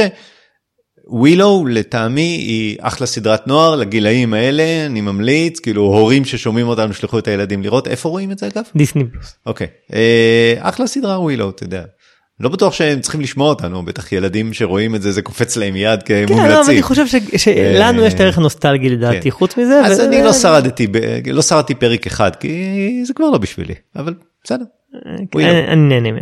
כן. אה, ראיתי כמה סרטים ראיתי בקולנוע סרט שנקרא violent night באנגלית לילה אלים ובעברית מי מפחד מסנטה כמה כמה obvious. אה, סרט חג מולד יש בו רפרנסים לסרטי חג מולד ידועים אחרים כמו שכחו אותי בבית ומת לחיות. לא סרט לילדים סרט אלים אה, כמו שהשם violent night מרמז. הוא עוקב אחרי סנטה מדופרס בגילומו של דיוויד הארבור מדברים מוזרים ששיחק את אה, הופר איך קראו לו ב-Stranger Things. דברים מוזרים או ב... Stranger Things. סיקס פיט אנדר. לא אולי גם אבל ב Stranger Things כן. הוא היה אבל אני חושב ש... כן, טוב אני זוכר אותו. כן אז הוא משחק את סנטה שנקלע לבית של איזה משפחה עשירה אה, ומפוקפקת איזה ערב מדמם. המשפחה עשירה חבורה של פושעים פורצים אליהם הביתה בדיוק סנטה האמיתי מגיע לחלק את המתנות בערב החג ומציל את המצב או מנסה להציל את המצב זה קומדיית אימה פעולה. סנטה דמות אה, קצת אה, אקצנטרית כזאת שתיין מוזנח עצבני זה שילוב של קומדיה שחורה אה, עם עם לא יודע עם סרט פעולה אה, אה, זה לא סרט מפחיד אבל הוא כן אלים ההומור שלו די קיצוני. אה, הוא משיק קצת לסרט אימה שזה התחום התמחות של הבמאי זה במאי נורבגי שקוראים לו טומי וירקולה מהמם. שהוא הוא מתמחה בסוג כזה של סרטי אימה. אה, משחק שם גם ג'ון אה, לגויזמו לא אומר לי כלום. אתה מכיר אותו בטוח אה, יש לו קריירה מאוד עשירה הוא משחק גם בתפריט שלאחרונה היה בקולנוע אבל בג'ון וויק בעידן הקרח הוא מדובב את סיד הסלוף אוקיי. אה, בקיקס ב- באייר הוא היה הוא היה עשרה באייר מולן רוז' רומאו ויוליה האמת לחיות שתיים הוא היה. מסוג השחקנים האלה שאתה לא כן, עוקב שחקני אחרי משנה שהם- מאוד מאוד ידועים, אתה תראה את הפרצוף. שלו אתה ישר תכיר, כן. זה מצחיק שהוא היה מת לחיות 2 ובסרט הזה שהוא סוג של הומאז' על מת לחיות זה מצחיק. אה, בברלי דיאנג'לו משחקת שם עוד אה, שם שאולי אתה מכיר, היא גם הייתה בשיער, היא התפרסמה הרבה אני חושב בסדרת סרטים שראינו בתור ילדים שנקראה national lampoons או בעברית. אה, חופשה נעימה מפתחות בפנים. עם צ'בי צ'ייס. אה, אז שם הייתה אשתו זה היה אה, אז היא גם שחקנית מאוד ידועה הייתה גם התחילה ב- עם וודי אלן ברומן של אימני ובאמריקן היסטורי איקס יש לה גם פילמוגרפיה מאוד מאוד עשירה אז היא גם משחקת ו- וג'ון לגוויזאמו כמו אמרנו. סך הכל סרט מהנה לא ריאליסטי בניית עולם שלו לא ממש משהו כי לא ברור מה הכוחות של סנטה ומה בדיוק זה אבל בסוף הוא סרט אופטימי גם ברוח חג המולד אה, ראית את זה בקולנוע. כן כן ראיתי בקולנוע וגם מאוד הצליח אה, קופתית יחסית הוא היה הפתעה. זה מצחיק שלאמריקאים יש כזה ז'אנר הסרטים שיוצאים סביב המולד, כריסמס. כן, כן, יצאו המון. אה, לא כולם מגיעים גם לארץ ולא כולם זוכרים את זה, אבל כן. הוא סרט שיחסית הצליח וגם עם אה, דיוויד הארבור וכולי, אז כן. כן, אה, סך הכל אני אוהב אה, זה וגם הרפרנסים לסרטי חג מולד הידועים. מהמם. עוד סרט שראיתי הפעם באולו, סרט שנקרא Deep Water, מים עמוקים. מהמם. אה, משחקים שם בן אפלק ומישהי שהזכרת היום, אנה דה ארמס. אה, זה מותחן של במאי אה, מאוד ידוע שקוראים לו אדריאן ליין. הוא, במאי שביים כמה מהסרטים האיקונים בז'אנר הזה של המותחנים אירוטיים. Indecent Proposal חיזור גורלי בוגדת איך קוראים לזה? בטח דיס הוא לא סרט חדש. הוא מלפני כמה חודשים אולי כמעט שנה כבר משהו כן. כזה הוא יצא 2022 אבל כן. אה, תשע וחצי שבועות של שיכרון חושים הוא עשה גם מן הסתם לוליטה השחזור של לוליטה הוא עושה זה, זה, הוא מתמחה בזה גם פלאשדנס הוא עשה אבל זה לא בדיוק בז'אנר אבל. היה הסרט היה מה- בזמנו היה מתוקשר מאוד כי היה רומן על הסט בין אה, בן אפלק לאנה דה ארמס או לפני שהוא חזר לג'יילו. זה סרט ראשון של אדריאן לין מזה 20 שנה אז הוא גם היה מאוד מדובר כי אמרו "או, הנה הבמאי הפרובוקטיבי חוזר לקולנוע. אה, עיבוד של ספר מ-57 של אה, אמנית של מותחן פסיכולוגי שקוראים פטרישיה אייסמית. אה, העלילה זה על, על אפלק שבחור שקוראים לו שם בסדר, בסרט ויק ון אלן הוא, הוא מיליונר שפיתח איזה צ'יפ ועשה איזה אקזיט והפך אותו לאדם מאוד עשיר. הוא נשוי לאנה דה ארמס שהיא יפה וצעירה ממנו מלינדה קוראים לה. ויש ביניהם איזה הסדר מפוקפק כזה שהיא מפלרטטת עם גברים ואף יותר מפלרטטת מביאה אותם הביתה וכל מיני זה והוא אה, לכאורה חי עם זה אה, לא ברור למה והוא לא מנסה ממש לעצור ב- בעדה באופן ישיר אבל מהר מאוד מתעורר חשד שהוא בעצם כן עושה כל מיני דברים מאחורי הקלעים אה, מהמם. אה, אה, לגברים. אה, ויש פה שילוב בין הדינמיקה הפנימית והאפלה של זוג נשוי והעיסוק אה, באלמנט הבדיעה הזה או הרומנים האלה מאחורי שקורים מאחורי הגב שלו או לפני הפנים שלו בעצם. אה, סך הכל מותחן די בינוני הוא מתיימר למותחן סקסי אבל הוא ביזארי כזה אבל הוא, הוא, הוא ומסתורי אבל הוא בסוף הוא לא באמת כזה הוא קצת בינוני. השחקנים משחקים הופע- הופעות טובות גם של בן אפלק גם של אנה דה ארמס אני אוהב אותם בסך הכל משחקים טוב אבל הסרט גם נראה טוב מצולם טוב. אה, כיף לראות אותם את הדינמיקה ביניהם אבל כמותחן אה, אירוטי הוא לא מחזיק אה, לא? מחזיק וגם לא זכה לכל כך הרבה כן. הצלחה בזמנו. ראיתי את הסרט הוא כאילו מתחיל טוב 10 דקות רבע שעה מותחת ואחר כך פשוט מתפרע ולא לא, לא מצליח להחזיק לא ברור מה הסיפור וכן הוא לא מוצלח אני מסכים אני מסכים. מים עמוקים. אה, כן מים עמוקים אה, ראיתי יש סדרה חדשה בסלקום טיווי Mm. אה, היא של HBO במקור שקוראים לה שק. אה, סדרה בת ארבע חלקים. שקיל אוניל זה מז'אנר הדוקו ספורט הכל כך פופולרי בתקופה האחרונה. כדורסל בשבילך? כן בשביל כדורסל סרטים וסדרות שמתעדים סיפורים ספורטיביים גדולים מהחיים כמו שהיה לייק Last Dance ודיברנו על אסטרליה לייקרס וכולי אז שקיל כולם מכירים את שקיל אוניל multi talent כדורסלן היה נהיה גם שחקן קולנוע וראפר וקומיקאי ושריף מתנדב ודוקטור לחינוך. אה, הסיפור כמובן מנקודת המבט שלו מהללת אותו וכולי הוא פותח שם את סיפור חייו הורים גרושים אבא שהיה איש קבע קשוח, נדמה לי אבא מאמץ שהיה איש קבע קשוח, הפך אותו לאיזה חיית טרף, אה, אה, יש לו קושי בהבעת רגשות ואיך הוא התמודד עם הממדים שלו שהיו חריגים. הוא מדבר גם קצת אחרי זה קצת דברים על הפציעות הקשות שהוא עבר, על התמכרויות למשככי כאבים, אפרופו שהזכרת בפרק, אה, ובהמשך גם כל מחלוקות שהיו במהלך הקריירה, יחסים עם קובי בריינט וכולי. הפרק הראשון התחיל קצת לאט ומשעמם אפילו, אה, אבל נהיה יותר מעניין בהמשך הפרק. לקראת סוף הוא נהיה כבר מעניין ועכשיו הוא כבר תפס אותי. בסוף פרק ראשון אמרתי וואלה עכשיו בא לי להמשיך לראות. כמה פרקים? אה, ארבעה נדמה לי. משודר? אה, אמרתי בסלקום. אה נכון. כן. אה, H- שנלקח מ-HBO. כן, כשאני התחלתי לראות היו רק שלושה, אני חושב שכבר עכשיו יצאו כל ארבעה. זהו, ראיתי את הראשון, אבל אני ממשיך לשני, ומי שאוהב כדורסל ואוהב דוקו ספורט, אז, אני ממליץ. אגב דוקו ספורט דיברנו על פורמולה 1 של נטפליקס. נכון. שהם עוקבים אחרי ה... כל הקבוצות במהלך העונה ואז בונים את הסיפורים. כן. הם עושים אותו אותו דבר לטניס. Mm, אמרת, נק- אני חושב שהזכרת את זה זה גם. נקרא ראיתי כבר פרומו אה. נקרא Break Point עונה שבה אה, ג'וקוביץ' נזרק מאליפות אוסטרליה לא נתנו לו לשחק ב... הוא כן שיחק בווימבלדון לא קיבל נקודות נדל שבר את השיא של פדרר פדרר פרש סרינה וויליאמס פרשה שנה מטורפת לגמרי זה השנה. שהם עשו דוקומנטרי על השנה של הטניס אני מחכה לזה זה הדוקומנטרי שאני הכי מחכה. דרך אנחנו מדברים על, דוק, על דוקו ועל ספורט וזה, אה, אה, ואנחנו כבר פרק שני של הפודקאסט שאנחנו מקליטים, בזמן שקרה אירוע הספורט הכי גדול בעולם, Mm. ולא דיברנו עליו מילה, על המונדיאל. אתה יודע שמישהו שאל אותי אם ראיתי את הפרסומות במשחקים ואמרתי אני לא יצא לי לראות אפילו משחק אחד. זהו, אני יודע שגם אני לא. אני ראיתי את הגמר, ראיתי את חלקו של הגמר כן. ראיתי, כי זה פשוט אפשר... אי אפשר היה להתעלם מזה. כן, אבל אה, אנחנו לא חובבי כדורגל, ואתה יודע, זה אירוע ספורט, והוא גם מעניין מבחינה טלוויזיונית, כלומר, אתה יודע, הצילום שם. בסוף אנחנו מדברים וה- על טלוויזיה כן, כן. ואי אפשר אני יכול לדבר על טניס אה, עד מחר אבל בסוף המשחק הכי פופולרי בעולם זה כדורגל. לא ודרך אגב יעזור. גם על מסי אה, צוות צילום ליווה את כל? המסע שלו במונדיאל אה, להפיק עליו דוקומנטרי אה, דוקו ספורט כזה ויצא להם גם סוף טוב אז אה, חוץ מנטפליקס Break Point על טניס יש צוות שליווה את ג'וקוביץ' בשנה Mm. הזאת והולך לעשות דוקומנטרי רק על ג'וקוביץ' זה מאוד דומה למסי. טוב. כן. זהו, מגניב, אז... יש הרבה דוקומנטרי של ספורט השנה. כן, אז אני אסיים, ב... אני אסיים בשני דברים, אחד עוד מה שראיתי, סרט נוסף שהוא גם דיברו עליו בתור אחד הסרטים המעניינים של השנה, שיצא לא מזמן בנטפליקס, בדיוק, הזכרתי אותו בפרק הקודם, הוא יצא ממש כמה ימים לפני ההקלטה הקודמת שלנו. הסרט הוא פינוקיו של גיירמו דל טורו, לא לבלבל עם פינוקיו ה live action של דיסני שיצא לפני איזה חודשיים. גרמו דל טורו הבמאי המקסיקני הידוע שעשה את צורת המים והמבוך של פן, או פן, מבוך של פן ו Hellboy, Pacific Rim ו Blade 2, במאי מאוד ידוע. אז עשה סרט פינוקיו take קצת אחר. א' אני רוצה להגיד משהו על נטפליקס, אנחנו הרבה פעמים אנחנו חלקנו אני אני. אתה יורד עליהם ומספר עליהם כמה שהם אה, לא ישרדו וכמה שהם מוכרים את הנשמה וכמה שהם מוכרים את זה וכולי וכולי. בדיוק.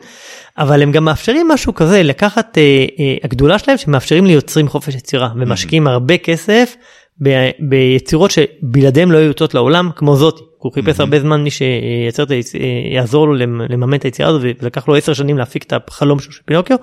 ובסוף יצא סרט שאני חושב שהוא מדהים אה, ולא היה, לא היה קורה בלי נטפליקס אז גם מגיע להם שאפו. אז טוב כל מקרה עלייה של פינוקיו אה, זה מצחיק אה, חשבתי על זה. פינוקיו זה ילד שהיה פעם או נוצר אל תגלה אל תגלה. לא, לא, הוא, נוצר, הוא נוצר מעץ אורן ואני אורן שנוצר מילד. יש לנו בדיחת אבא כן. אוקיי. אז פינוקיו אנחנו מכירים אבל עכשיו גילית את הסוף כן. של פינוקיו. זה אני אז אני חושב שלפחות אני החוויה שלי של פינוקיו ואני חושב שהרבה ישראלים זה אותה סדרת אנימה יפנית מ-76 שכולם גדלו עליה עם פינוקיו פינוקיו חכה לי ובלה כן זה זה אז, אז זה הפינוקיו שאנחנו מכירים. יובב ושמשון. שמשון ויובב כן כן. אה, אבל פינוקיו המקורי כמובן מספר מלפני 100 ומשהו שנה ודרך אה, אגב לסופר קוראים קרלו קולודי. אה, שכמחווה לסופר לבן של ג'פטרו יש לו בן שבסרט שקוראים לו גם קרלו mm-hmm. סתם נקודה מעניינת. פינוקיו דרך אגב באיטלקית בניב של טוסקנה זה איצטרובל mm-hmm. ובסרט יש רפרנס לאיצטרובלים גם סך הכל סרט אה, אפל אה, אבל עמוק הוא יפהפה ונוגע ללב לדעתי הרבה יותר קרוב למקור הספרותי מאשר לגרסת דיסני מה שקראתי והבנתי. אנימציית stop motion. אנימציית stop motion שנראה מדהים Mm-hmm. יש גם שירים לאורכו, mm-hmm. שהוא גם סוג של מחזמר. אה, הוא מלא במסרים על אובדן ומלחמה ופשיזם וחברות ויחסי אב ובן וגם סיפור התבגרות והקרבה והמשמעות של מה זה לא להיות קונפורמיסט מלא במסרים ויפהפה. אני אהבתי מאוד את ה visual שלו, אה, היה כל מיני דברים מאוד נחמדים למשל האף של פינוקיו שהוא גדל שם הוא גדל כמו פרק כמו ענף של עץ mm-hmm. ולא כמו סתם מתארך. אה, יוצא לו עלה. ממש אני מתפלג לענפים וזה מאוד נחמד. יש שם ב stop motion אתה יודע יש דברים שנורא קשה לעשות ב stop motion נגיד כמו מים. לשים שם מים מדהים ממש יפה. יש הרבה מהקלאסיקות שכולנו מכירים של פינוקיו יש את הלוויתן שאוכל את פינוקיו ויש את האף שגדל ויש את זה שעובדים עליו אנשים ויש את ג'מיני הצרצר שהוא המצפון שלו בקולו של איאן מגרגור שעושה תפקיד נפלא את ג'פטו כמובן והנגר דיברנו על סרטי אנימציה טובים של השנה אני חושב שזה הייתי נותן לו להיות הסרט הזה. כן אני חשבתי שזה יהיה ביסט אבל או דה ביסט אבל כנראה באוסקרים. כן יש שם השוואה מעניינת בין הפסל של ישו שעשוי מעץ שאותו כולם אוהבים לעומת פינוקיו שעשוי מעץ ואפילו איזה visual שצולבים אותו נחמד.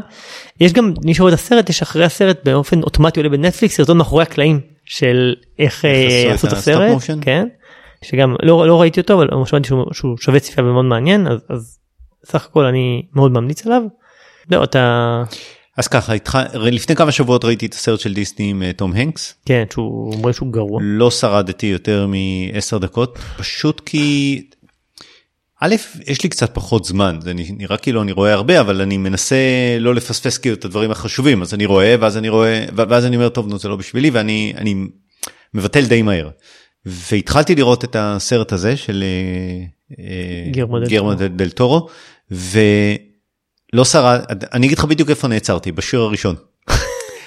אה, פשוט אתה יודע יכול להיות שזה state of mind אני קצת עמוס בכל מיני דברים אחרים המחשבה שלי נודדת לכל מיני מחשבות אחרות ולא לא הייתה לי אני לא חושב שהסרט הוא רע. אני חושב שכאילו אני לא ב state of mind נכון לעכשיו בחיים שלי שיש לי כוח לראות עוד פעם את הסיפור של פינוקיו. זה פשוט לא משהו שחסר לי.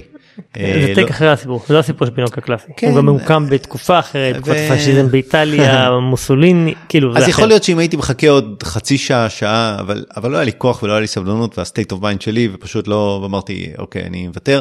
אני מודה האנימציה היא באמת הייתה אה, מרהיבה אבל, אבל לא התחשק לי לראות עוד פעם סרט של פינוקיו אז, אז והבנתי שזה, שזה סרט קצת אחר, קצת אפל הסיפור הוא, אבל, אה, אבל ויתרתי כי, כי זה פשוט היה פינוקיו, יכול להיות שאם זה היה סרט אנימציה אחר ב stop motion, יכול להיות שאותו כן הייתי רואה.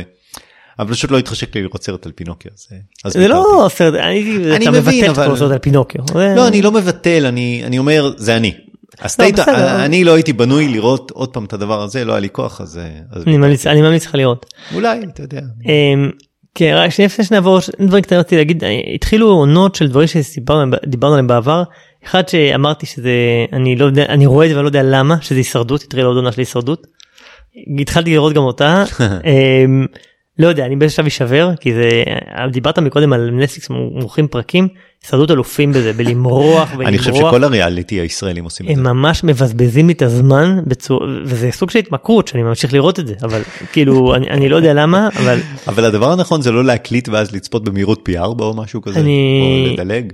אני מקליט ואני כאילו- מדלג פרסומות וכאלה אנחנו רואים כל המשפחה וזה אה, כן, כן. כן אוקיי, זה אחד אבל מה שכן התחיל עונה שלישית ואני דווקא נהנה מזה אה, אפרופו ריאליטי הזמר במסכה. לא יודע אם הזכרנו את זה פה בפודקאסט אה, זה פורמט קוריאני ראית פעם? לא, אבל הקלטתי פעם סרטון יום הולדת לחבר עם השטות הזאת. אני הייתי זמר במסכה נכון. בשביל איזה אשתו של חבר שסובבה לי. וזיהו אותך. כמובן, מה, אני לא כזה זמר טוב. הסך הכל זו סדרה היא- fun כאילו למרות שהיא אתה יודע זה כאילו trash קוריאני של סלבריטאים מתחפשים במסכות אה, מפו- מפומפמות. גרנדיוזיות ושרים ויש קהל ש- יש שופטים שצריכים לזהות לפי הכל מי הבן אדם אבל זה, זה show בסוף זה מצחיק כי אוקיי. הניחושים מצחיקים והדינמיקה בין השופטים מצחיקה וההופעות הן מרהיבות והן הן מעניינות והתחפושות אז זה fun לראות זה, זה כאילו אתה יודע זה לכבות המוח וזה אבל, אבל זה חמוד אז, אז אנחנו רואים את זה. אה, אם יהיה לי זמן אני אראה פינוקיו. אני לא אשכח. האמת עדיף פינוקיו בדיוק. עדיף בדיוק. אה, טוב זהו that's all I've been seeing. יאללה נעבור לאבטר בזריזות. אבטאר אבטר. אני אגיד את ה premise. יאללה 12 שנים לאחר שחקר את פנדורה והצטרף לנאבי, שזה האנשים הכחולים, ג'ייק סאלי הקים משפחה עם נייטירי, נייטירי, בעודם הם תרים בעולם המתפתח של פנדורה, אבל אויב ישן חוזר לצוד אותם ומכריח את ג'ייק סאלי ומשפחתו לעזוב את היער ולמצוא מחסה בעולם המים של פנדורה. אה, אני אתן קצת רקע, יכול להיות שאתה עשית מחקר קצת יותר ממני, עברו 13 שנים מאז אבטאר 1, אני אזכיר, אבטאר 1 הסרט הכי קופתי בכל הזמנים, הוא מנצח, למעט איזה חודש שהנוקמים עבר אותו. הוא, הוא יצא עכשיו פשוט בהפצה כן, נוספת, והוא עקף את Endgame, כן. סוף המשחק של מארוול, של Avengers, הוא עוקף אותו עכשיו ב-130 מיליון דולר מתוך, ב, כאילו זה 2 פסיק משהו מיליארד, אז 130 זה איזה, לא יודע כמה, אה, חצי אחוז. ואתה יודע, יום אחד Endgame יצא לעוד סיבוב כן, הופעות, כן, ואז הוא ו- יעקוף אותו. הסרט הזה הוא כנראה אחד הסרטים הכי יקרים בכל הזמנים. זה קצת קשה למדוד, העלות ההפקה שלו היא בין 350 ל-400 מיליארד נכון. דולר. מצד שני, מיליון. מיליון, אוח, אמרתי מיליארד, כן. כן, אוקיי, אה, מיליון דולר.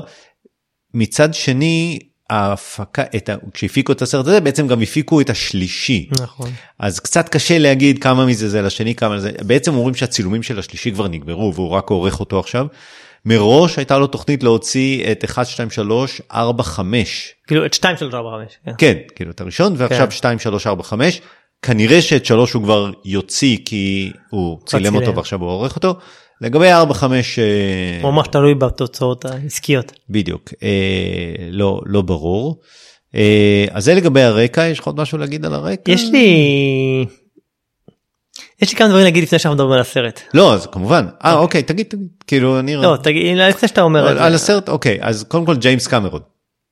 אה, במאי ענק. כאילו אי אפשר לקחת את זה ממנו. כן. הסרט הכי קופתי בכל הזמנים אמרנו. מי הסרט השלישי הקופתי בכל הזמנים? טיטניק. ה- קמרון. קיבל את האוסקר, עמד מעל הבמה, הרים I את הזה. וצעק כן. ואמר, מאם, אמא, אני, I'm the king of the world. אה, אייקוני, אייקוני, ואי אפשר לקחת את זה ממנו, הבמאי שאתה יודע, שהוא בלבדו מחזיק, החזיק המון המון זמן, את שני הסרטים הכי קופתיים בכל הזמנים, היום זה מקום ראשון ושלישי, זה באמת, זה זה הישג מדהים, אין, אין לתאר. לטעמי שניהם סרטים בינוניים. גם מה, טיטניק, טיטניק ו- גם טיטניק וגם אבטאר בינוניים לגמרי, הראשון. אבל, אבל א', השיווק כנראה נהדר, ו... אבל יש עוד המון סרטים שיווק נהדר שלא הופך אותם כן. לסרטים הכי אני- קופתיים, הם פשוט, הם פשוט פונים לאיזה מכנה משותף לא מאוד נמוך, אלא מש... מכנה משותף איכותי וכזה שהוא אה, לגילאים 8 עד 80, כזה. כן. אז גם הסבתות היו יכולים ללכת לראות את טיטניק ואבטאר, אז אה, אבטאר כנראה לקח כי הוא היה הסרט הראשון בתלת מימד, ותכף נדבר על, על, אה, על תלת מימד, וככה זה. הארי פוטר, כאילו שיווק ומכנה משותף נמוך, אי אפשר לצפות ש Inception יהיה הסרט הכי קופתי, נכון? כאילו לא... אז מבחינתי באמת ג'יימס קמרון, אבל, אבל כשאני חושב על ג'יימס קמרון, שליחות קטלנית. שתיים, כן, ברור. והנושא השמיני. שתיים. נכון. שזה מעניין כי זה המשכים. בשליחות קט- קטלנית 2 יש לו גם את רובוט הכספית, יש לו בכלל את הפתיחה, לדעתי אחת הטובות שראיתי אי פעם, כי אני אגיד את זה, כי זה נורא נורא יפה. אה, לא היו טריילרים, לא ידענו על מה הסרטים, לא היו ספוילרים, עולם אחר בלי אינטרנט. בסרט הראשון ארנולד שוורצנגר זה הרובוט הרשע שרודף אחריהם ומאיים לרוב. ואז מגיע הסרט השני ורואים שוב פעם את ארנולד שוורצנגר והוא שוב מחפש אחרי הילד ואתה בטוח שהוא הרע. ואז יש את היפיוף הזה הרובוט היפה הוא, אתה, הוא לא רובוט הוא בן אדם בדיוק כמו בסרט הראשון שבן אדם כן. נשלח להציל בדיוק אותו סיפור. ואז יש את הטוויסט ברגע האחרון. שהוא טוב והוא רע. בדיוק, זה מתהפך ובסרט זה תופס, זה הוואו מומנט. זה בדיוק מה שאתה אוהב כן. לראות בקולנוע, זה הוואו מומנט. אבל גם הסרט עצמו, איש הכספית, איזה, איזה, כאילו, מטורף. זה היה מטורף, והמרדפים שם מטורפים. הסצנה בבית חרושת לפלדה, קיצור באמת מדהים, והנושא השמיני שתיים, שהוא נכון. לקח סרט מדהים של לקח רידלי סרט סקוט, אימה והפך אותו לסרט אה, אקשן אחד הטובים אחד הטובים. בכל הזמנים, סיגורני וויבר, באמת, אין מה לומר, נושא השמיני שתיים, נכון. ג'יימס קמרון, אז בשבילי ג'יימס קמרון זה שני הסרטים האלה. אז, אני- אה, אני מסכים. כן. אה, ורק אני אגיד עוד משפט אחד לפני שבכלל אתה תגיד כן. ועוד לפני שנצלול הסרטים כן. נצלול שמתם לב? אה, לסרט אה, שהוא שיחק עם מים כבר כן, the Abyss. אה, בדיוק וטיטניק אפרופו. וגם הוא ירד עם הצוללת למקום ל- הכי כן. נמוך וזה זה וצילם והפיק על זה לא סרט. מה, כן. 12 קילומטר. 12 אוקיי. וצילם והפיק סרט דוקומנטרי על אה, האוקיינוס. בקיצור, ג'יימס קמרון, הייתה בארבע קילומטר. יש לו אה, פטיש למים. נכון, נכון. אוקיי, אז כן. כן, אני רוצה להגיד שני- לפני שנדבר על הסרט שני דבר- שלושה דברים. אחד, אה, שמת לב לפרסומות שהיו לפני הסרט? קטע, אתה מדבר על טריילרים או על פרסומות? נדבר על, לא לא, נדבר על אה, טריילרים. טריילרים, טריילרים, אוקיי. כן, כן, אז היה טריילרים. Shazam. היה- משהו לא בדיוק טריילר הוא היה סוג של מאחורי הקלעים. של Mission Impossible. בטוח ראית את זה. לא ראיתי, לא זה לא היה, זה לא היה אצלי, מה? לא היה אצלי. אני ראיתי את זה אחר כך ביוטיוב, אבל אה, זה לא היה. קטע מטורף אולי כן. אולי אחד הדפים בסרט. כן, כן, היה כן. כאילו של של תום קרוז. עושה אה, פעלול שהוא קופץ מאופנוע לצורך צניחה חופשית מעל קניון. ועושה את זה איזה 12 פעם ביום אחד. זה- הבן אדם בן 60. מטורף. הבן אדם בן זה- 60. זה- אמרו שזה הפעלול הכי מסוכן בסרט כמו שזה אבל עשו את זה. אבל ראית היה את. הסרטון השני? כן, שהוא אומר אה, Merry Christmas מהמטוס. הוא קוקוריקו. מטורף לגמרי. לא, מטורף לגמרי. אז היה לפני הסרט זה מאוד אהבתי אבל רציתי להזכיר פשוט את זה כל לפני. כך הרבה פעמים צנח בחיים שלו זה פחות או יותר כמו לקום בבוקר ולצחצח שיניים. כן.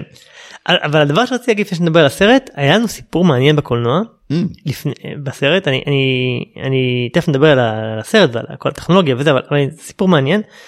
התחלנו לראות את הסרט. ו- כמה אתה מגיע עם הסיפורים האלה. כן כן והבן שלי כולל כל המשפחה והבן שלי הקטן אה, אומר אה, אבא זה זה לא בתלת. ואני אומר לו Mm, עכשיו אנחנו לאיימקס בראשון. אנחנו לא הולכים הרבה אבל כשיש סרט כזה חייבים לראות באיימקס בראשון. עם האי פריים רייט וכל הזה אז הלכנו לאיימקס בראשון וכאילו מראש וכולם ונוסעים במיוחד ויוצאים שעה קודם וזה עם הפקקים. ומתחיל הסרט והוא אומר לי אבא זה לא בתלת. אני אומר לו רגע נועם זה תכף יהיה בסדר. ואז הסרט ממשיך ו... כולם עם משקפיים. כולם אולי עם משקפיים מפוצץ הסרט לא בתלת.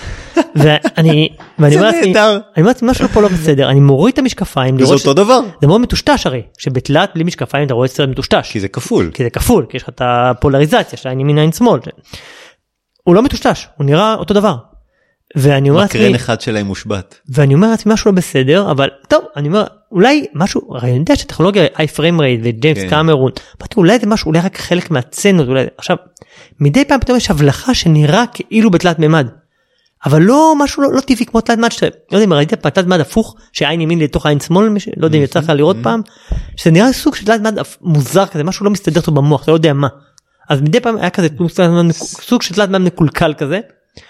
ועכשיו אני לא צריך להתרכז בסרט בכלל וואי, כאילו איזה אני כל הזמן- התבאסות. כל הזמן מתרכז מזכיר לי את אה, מטריקס 2. כל הזמן אני מנסה להבין למה זה לא בתלת מימד עכשיו אני אומר אולי התקלקלו לי המשקפיים כי משקפיים הבאתי משקפיים מהבית כי אה, הם אמרו לך אם אתה רוצה תיקח משקפיים מהבית תביא אותם לסרט הבא אז יש לי עשרות זוגות כבר בבית. אז אמרתי אולי המשקפיים התקלקלו אולי שינו את הטכנולוגיית הקרנה ולא גילו לי. יצאתי מהסרט לקחתי משקפיים חדשים חזרתי לסרט שמתי משקפיים חדשים אותו דבר. אמרתי משהו לא יכול להיות עכשיו היה לי איזה הרגשה שאם אני פוזל עם העיניים בצורה מסוימת אני מצליח לראות אולי אמרתי כנראה טכנולוגיה חדשה משהו לא יודע. אמרתי אולי משהו במקום עברתי שורה באולם ירדתי משורה 13 לשורה 8 כי אמרתי אולי מלמטה אני אראה יותר טוב ואני אותו דבר אני חוזר איזה חצי שעה לא ראיתי את הסרט התעסקתי בסדר, עדיין. נשאר לך שלוש שעות. ובאיזה שלב אשתי מיכל אה, הורידה את המשקפיים אמרה אני לא צריכה את לא זה. משקפיים תודה רבה. ואנחנו רואים המשקפיים ואני מדי פעם אני כל הזמן מנסה לפזול שאולי אני אעשה יכול להיות בבזילה. ו... שעה ועשרה לתוך הסרט אה, נכנס סדרן עוצר את הסרט ואומר אה, אנחנו. אנחנו מתנצלים יש לנו תקלה במקרן אנחנו עושים ריסטארט למערכת אה, אה, וזה יהיה בסדר הוא עשה ריסטארט והסרט נהיה בתלת מימד אחרי שעה ועשרה למשך השעתיים הנוספות. לא- לא לא זה. הכריחו אתכם לראות עוד פעם שעה. שעה לא לא חזרו אחורה אוקיי. אבל פספסנו גם את העלילה פספסתי כאילו הייתי לא יכולתי להתרכז איזה חצי שעה וואי. וגם את הוויז'ואל שתכף נדבר עליו לא נתנו לכם פיצוי. נתנו לנו פיצויים בסוף הסרט הם נכנסו עוד פעם אמרו אנחנו מאוד מתנצלים אנחנו מתנצלים שזה קרה אנחנו מתנצלים שלא זיהינו את זה שעה ועשרה מדהים. עכשיו אנשים יצאו להתלונן כולל אני שהלכתי להחליף משקפיים ועדיין הם לא זיהו את זה וואי. הם נתנו לכולם אה, כרטיס חינם לאיימקס וזה כל הכבוד להם ובאו והתנצלו והתנצלו על זה שקרה ושהם לא גילו את זה כן. בזמן וכולי אבל הם ביאסו לי את התחת באמת כן. זה היה מבאס כי זה היה באמת מה שחיכינו והתמודד ונסענו ובמיוחד וזה וסרט כזה שאתה חייב לראות אותו בתלת מימד. ו... והיה מבאס אה, זהו אז אני מציע שמישהו הולך לראות בתלת מימד שישים לב. יש לי שני דברים להגיד. א', מתי יצא מטריקס 2? 1990 90 ו... לא 99 היה ראשון לא? כן, נכון. אז אז לפני בערך 20 שנה. כן 2003 4 5. הלכנו לראות, אתה ואני, ביחד. מטריקס 2 בסינימה סיטי. זה באמת? בגלילות. לא, אה, אבל המערכת סאונד שלהם הייתה אה. תפוקה. וכל מה שעבד זה זוג רמקולים עכשיו עכשיו כל הבולט טיים של הכדורים שעפים לך. מסביב וזה כל המטריקס. כל הסרט נדפק לנו כי כי והלכנו והתלוננו ואמרו כן לא קיבלנו כרטיסים. קיצור יש לי דז'ה וו זה היה לפני כן. 20 שנה אז, מי אה, ששומע את הפודקאסט יכול אה, רק אה, להבין כמה זמן אנחנו רואים סרטים הולכים להקרנות מיוחדות של סרטים. כן. תלת מימד זה אחד הסכמים הכי גדולים של הקולנוע. ואתה מוכיח את זה.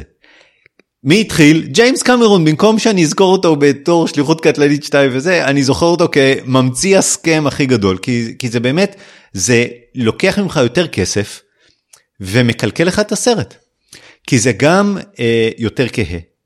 זה גם, הם נותנים שם את ה...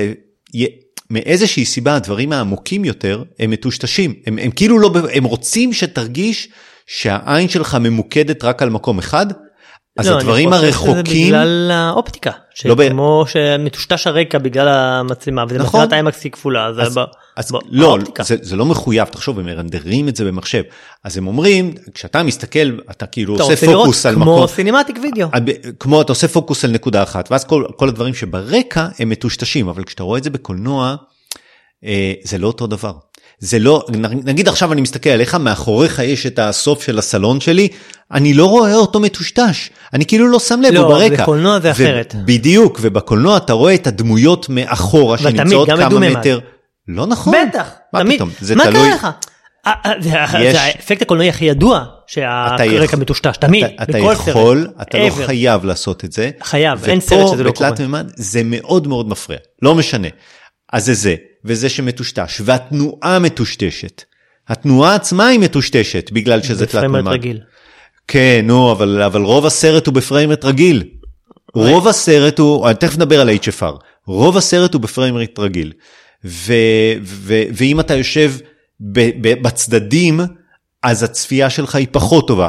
ואתה שילמת יותר, אתה, אתה, אתה קונה, תקשיב, אומרים לך תקנה מכונית מנהלים, על, על, ואתה משלם יותר ואתה מקבל רכב רגע, שהוא פחות טוב ממאזדה 3. רגע, אני, אני, יש, אה, שנייה.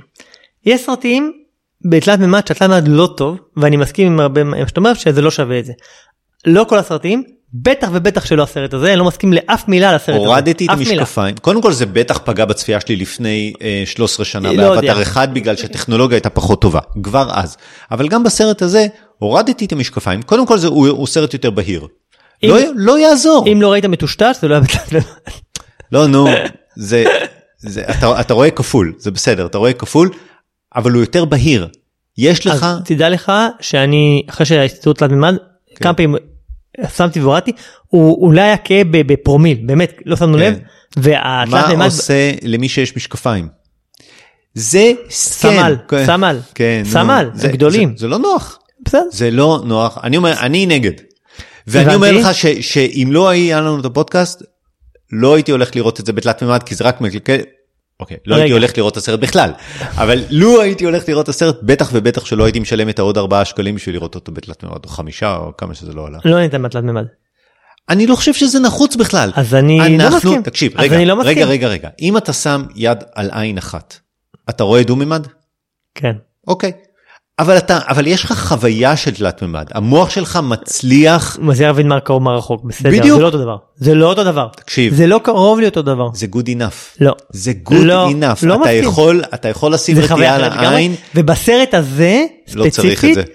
זה מדהים בסדר. מדהים אני- אני אני מאוד ממליץ על האיימקס 3D אני חושב שהחוויה הוויזואלית שם מטריפה את החושים והיא הכי טובה שראיתי אי פעם בתלת מימד הכי טובה אם זה היה כזה טוב, בטח באיימקס. כל הסרטים שהיינו רואים עכשיו הם היו בתלת מימד. עצם א', ה- יום אחד זה יקרה.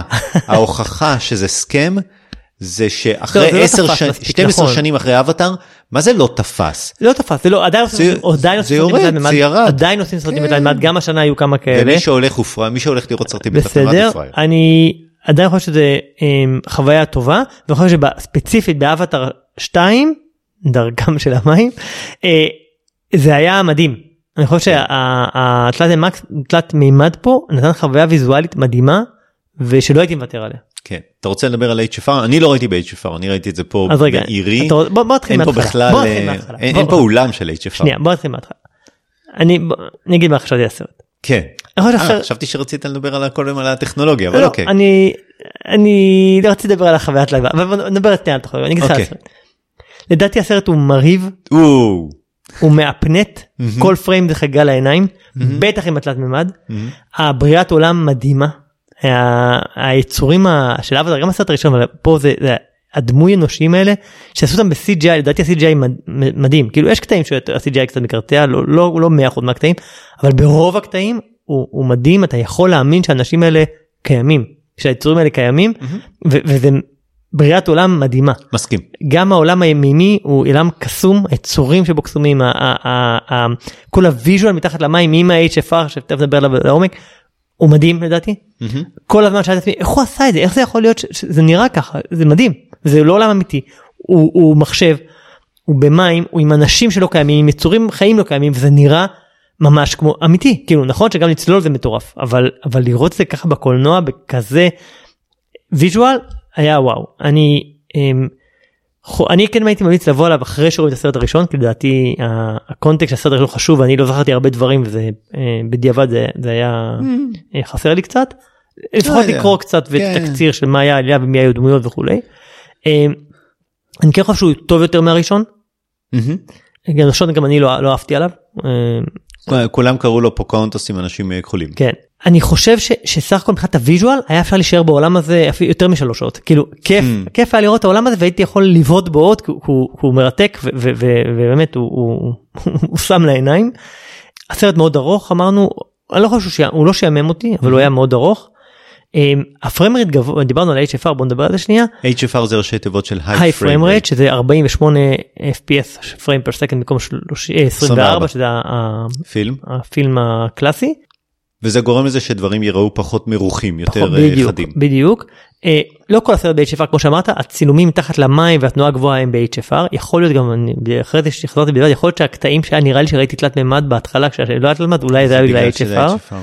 אני אתה ראית סרטים ב-HFR בעבר אני מניח. לא חושב. אוקיי אז אני ראיתי הוביט היה ב-HFR. נכון, זה נכון. שעשה וגם ג'מיני מן של... אה, ג'מיני מן שלא ראיתי כי אמרו שהוא גרוע כן. לא הלכתי לראות אותו אבל אבל הוביט ראיתי בהוביט ה-HFR מאוד הפריע כן. מאוד הפריע זה, אה. זה, זה כאילו איבד את התחושת קולנועיות של זה כאילו היה נראה כאילו זה מצולם במצלמה ביתית כזאת התנועה לא טבעית אין לה את הקסם של הקולנוע לא יודע איך להסביר את זה אפילו פעם הווידאוים של, ה... של הסדרות טלנובלה צולם כאילו ב... בווידאו אחר וזה תמיד נראה שונה מהפילם הרגיל. כן, אז אותו משהו דבר. כזה אז אותו דבר. זה היה נראה לא זה לא נראה כמו סרט זה היה נראה משהו לא. זה מאוד מאוד הפריע לדעתי פה לא היה את זה פה ה-HFR אני אני לא יודע להגיד אפילו מתי זה היה HFR מתי לא. כאילו יש אנשים שאומרים שהם שמים לב אני לא שמתי יש לב. אנשים שאומרים שזה קלקל להם את הסרט. אני לא שמתי לב. המעבר מאחד לשני. אני לא שמתי לב, כנראה שזה סובייקטיבי, יש אנשים שגם גם התלת מימד כנראה סובייקטיבי וגם ה-HFR, לי זה מאוד מאוד תרם, ה-3D, לא הרגשתי את ה-HFR, אז זה כנראה טוב, כי, כי לא היה לי גם טשטוש, וזה כנראה הוסיף לחוויה של העולם התת מימי שהייתה קסומה, אז, אז זה, זה מהבחינה הזאתי. היה בו מסרים צדקניים קצת שאני לא כך אוהב שיש בכל מיני סרטים גם נגד ציד בעלי חיים אולי לוויתנים אה, כל הקטע של הקבלת גזע אחר אה, גם בבני הנאבי יש עכשיו כמה גזעים שם כיבוש ואימפריאליזם שהיה בסרט הראשון קולוניאליזם אה, לא אוהב קצת החדרת מסרים הזאתי. האקשן האקשן אני חושב שהיה טוב אה, כמו שדיברנו על ג'יימס קמרון כבמאי אקשן אני חושב שהאקשן היה טוב זה זה דברים שהוא יודע לעשות. אה, ואני חושב שיש מזל שיש מגלומנים כמו קמרון ונולן שדיברנו עליו לפני זה שעושים דברים שנראים אחרת שלא עושים אותם היום. זהו זה זה זה בגדול יש לי עוד כמה דברים להגיד לפני ספוילר אבל בוא תגיד גם אתה מה שחשבת ואז אה, טוב אני אתחיל בטוב. סרט מרהיב גרפיקה באמת מדהימה אה, סצנות האקשן לפחות אחת הייתה באמת מרהיבה עבור גרפיקה ממוחשבת. לא היה מעניין כסצנות per se וזה כל מה שיש לי להגיד על הסרט. בצד החיובי. עכשיו בוא נדבר על הצד השלישי השלילי. בוא נדבר על האפקטים. במקרה נשווה אותו לכריסטופר נולן אופנהיימר. יש אה, כמה דברים לא שאנחנו מכירים. אה, נולן, מה שידוע, שהוא אומר לאנשי האפקטים שלו, אני רוצה לי, להפוך משאית באורך 30 מטר. ואז אומרים לו, כן, אין בעיה. נעשה, לא, נעשה את זה בגרפיקה, זה. הוא אומר לה, אתם לא מבינים, אני רוצה להפוך משאית באורך 30 מטר. ואז אתה רואה את זה בסרט, בטמן, וזה, שמע, זו סצנה מטורפת. אתה רואה משאית 30 מטר מתהפכת. ובאופנהיימר הוא בא לאנשי הגרפיקה ואמר להם, אני רוצה פיצוץ גרעיני כמו באיי ביקיני. ואז הוא אומר, לא, אין בעיה, יש גרפיקה ממוחשבת. יהיה בתולה מה זה מצ- ביקיני. לא, זה ביקיני, ביקיני, כן. אה, והם אומרים לו, נעשה את זה בגרפיקה. מצידי תקנו אורניום 253, אני רוצה פיצוץ גרעיני. וג'יימס קמרון, להבדיל, אומר להם, אני רוצה עולם של מים. אמרו לו, אין בעיה. כאילו, תחת למים. לא, עש- עשינו, עשו את זה בלמצוא את אה, נמו. הוא אומר, אתם לא מבינים. אני רוצה שזה ייראה כמו עולם המים. ו, וזה נורא יפה כי זה שני במאים, שניהם מגלומנים כמו שאמרת, אחד רוצה את האפקטים שלו מציאותיים, השני רוצה אותם גרפיקה, אבל מושלמת. ועד שהוא לא הגיע למצב שהטכנולוגיה אפשרה לו לעשות גרפיקה מוחשבת, הוא לא הסכים להוציא את הסרט. רק כשהטכנולוגיה הגיעה לרמה כזאת, שזה היה, זה אה, ריצה אותו מבחינת ה... שניהם רוצים מושלמות, נכון. אבל אחד רוצה מציאותית ואחד רוצה גרפית, אני יותר מתחבר למציאותית. אני לא מצליח להיחלץ מהמחשבה שזה סרט מצויר. ו... ואז בסוף אני, הקנה מידה שלי להשוואה זה למצוא את נמו. אז כן, בהשוואה ללמצוא את נמו, באמת העולם של המים יותר אה, מציאותי וריאליסטי וזה מגניב נורא. אבל לא יעזור, זאת ההשוואה שלי. הוא לא עומד בכלל בקנה מידה לסרטים אמיתיים אחרים. אבל, הוא- אבל הוא- המשחק ה- הוא, הוא משחק, נכון? יש שם מושן קפצ'ר אוקיי. אמיתי של אוקיי, הפנים, אוקיי, של- אוקיי. ומושן קפצ'ר אוקיי. מתחת למים. ו... אז בוא נדבר על המושן קפצ'ר. מה עצוב לי? שבעוד 50 שנה לא יעשו את משולש העצבות. למה?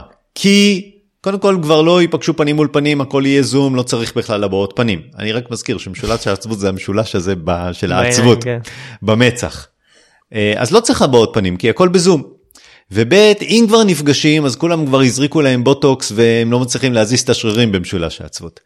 וג' כל הסרטים כבר יהיו גרפיקה ממוחשבת, ובגרפיקה ממוחשבת אין את משולש העצבות. כי לעשות את הבעות פנים האלה, אבל לא הכל יהיה בגרפיקה ממוחשבת. רגע, ו- ואז איך עושים את זה? שמים להם מלא נקודות על הפנים ומושן קפצ'ר והכל, אבל זה לא אמיתי. אה, אבל לא, לא, אתה, אתה הופך את היוצרות. המושן קפצ'ר בא לשרת מטרה. לייצר יצורים שלא קיימים, שנראים דמוי אנושיים אבל גזע אחר ולעשות אותם בצורה מושלמת. ראיתי, ופה בא המושן קפצ'ר. ראיתי את הסרט שלא דיברתי עליו ונדבר עליו פעם הבאה ראיתי את הסרט אפטר לאב. ויש שם סצנה על, על אישה שבעלה נפטר. והמצלמה מתמקדת בפנים שלה אתה רואה על, על כל המסך אתה רואה את הפנים שלה. ואתה רואה את השערות מעל השפה ואתה רואה שהן מנצנצות מהזיעה ואתה רואה את השפה שלה רועדת ואתה מבין שהיא עצובה.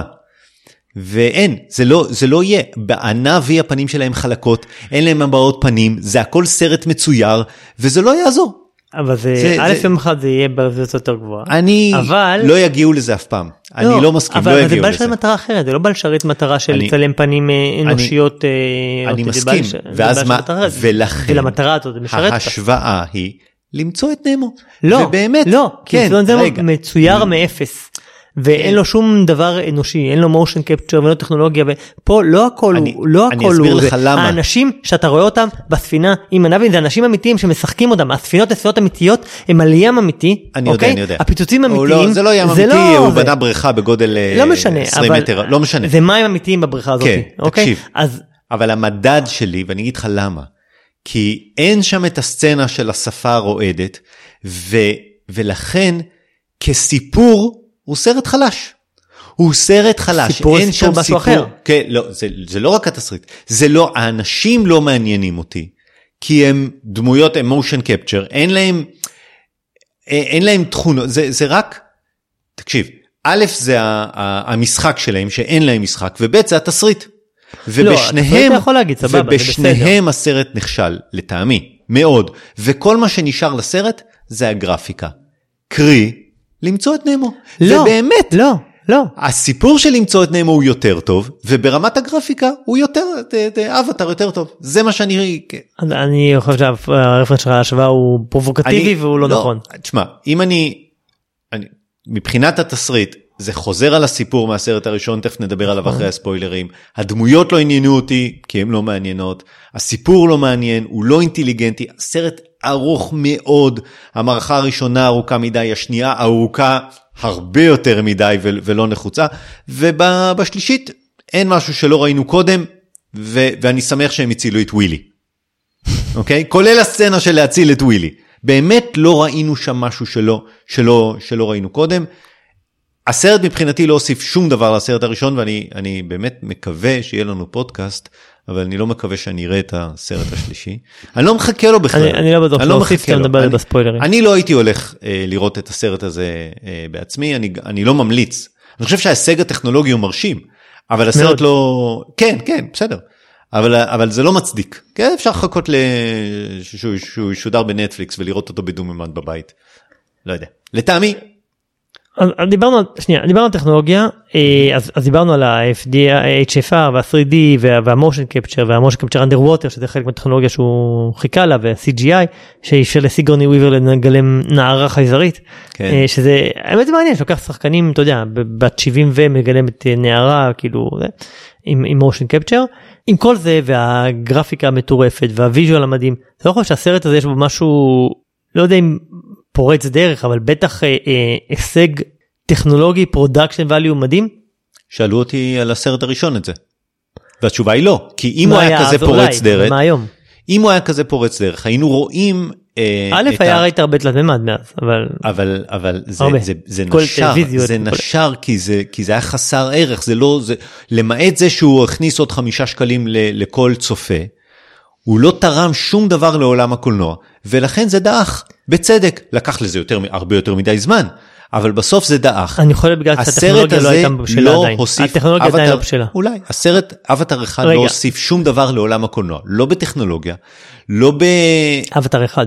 אבטר אחד כן. התכוונתי, לא הוסיף לא בטכנולוגיה, לא בערך תרבותי שזה... זה ה- סיפור אחר. אוקיי, אפשר לדבר על הוא לא הוסיף כלום, הס- הסרט נשכח, למעט העובדה האנקדוטלית, שזה הסרט הקופתי ביותר בכל הזמנים, אף אחד לא זוכר אפילו על מה הסרט. לא זוכרים אמרת על אפוקנטס כולם אומרים את זה. כמה פעמים ראית שתגיד- אותו? שתגיד לי מישהו אבטר הוא יגיד לך "אה, היצורים הכחולים האלה נכון זה אה, לא לא לגמרי נשכח. תלוי בין כמה הוא. אה, בסדר. כן. אה, לעומת זאת, תגיד למישהו אה, מלחמת הכוכבים, יגידו לך lightsaber ו Jedi ו the force, נכון? יש אני עדיין חושב. phrase, יש catch phrase של Star Wars, may the force be with you, מה ה catch phrase של... לא, אה, אני אין, מסכים איתך שה cultural, relevance. שלו יותר נמוך בצורה משמעותית. בסדר, הוא לא תפס. אה, גם כי לא- הסיפור גם שלו היה לא. franchise, עכשיו יש franchise. כי הסיפור שלו היה פוקהונטס. יכול להיות, אני לא, אני לא מצ... הסרט הראשון לא, אני, אני, ואני חושב... אומר גם, אני לא אהבתי אותו. את אותו אפקט של הסרט הראשון יהיה לסרט השני. אני חושב שא' הטכנולוגיה של תלת מימד היא עדיין, בעוד חמש עדיין- שנים אף אחד לא יזכור את הסרט הזה בכלל.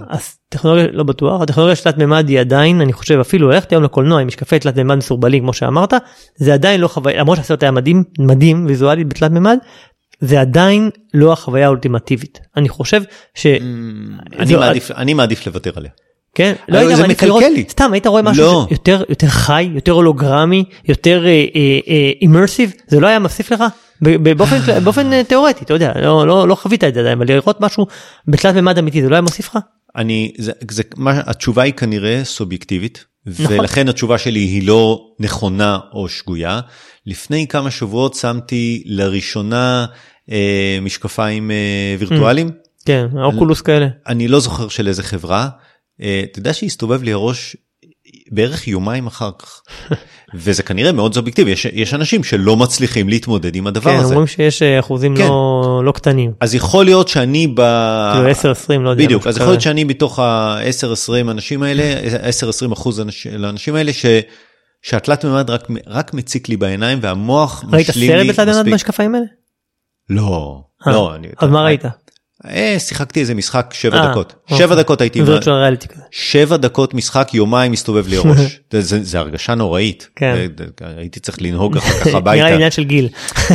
יכול להיות גם.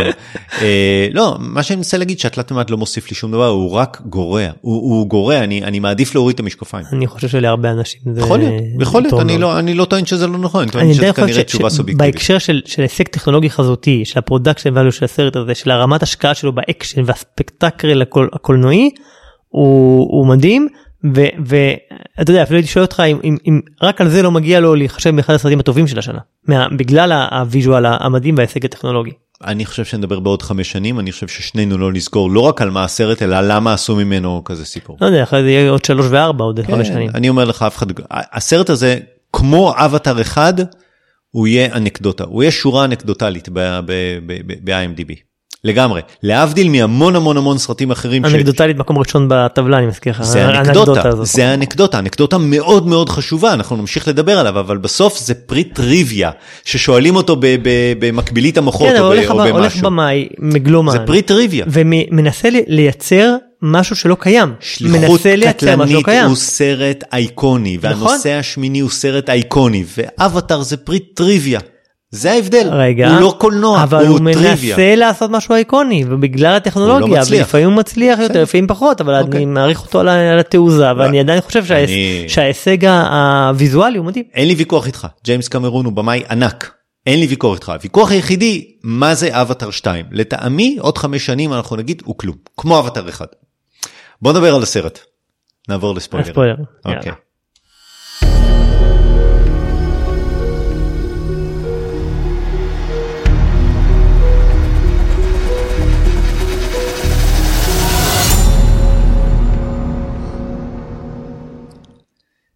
אני חייב להגיד משהו על העלילה, ואחר כך אפשר לדבר על כל מיני כן. דברים קטנים.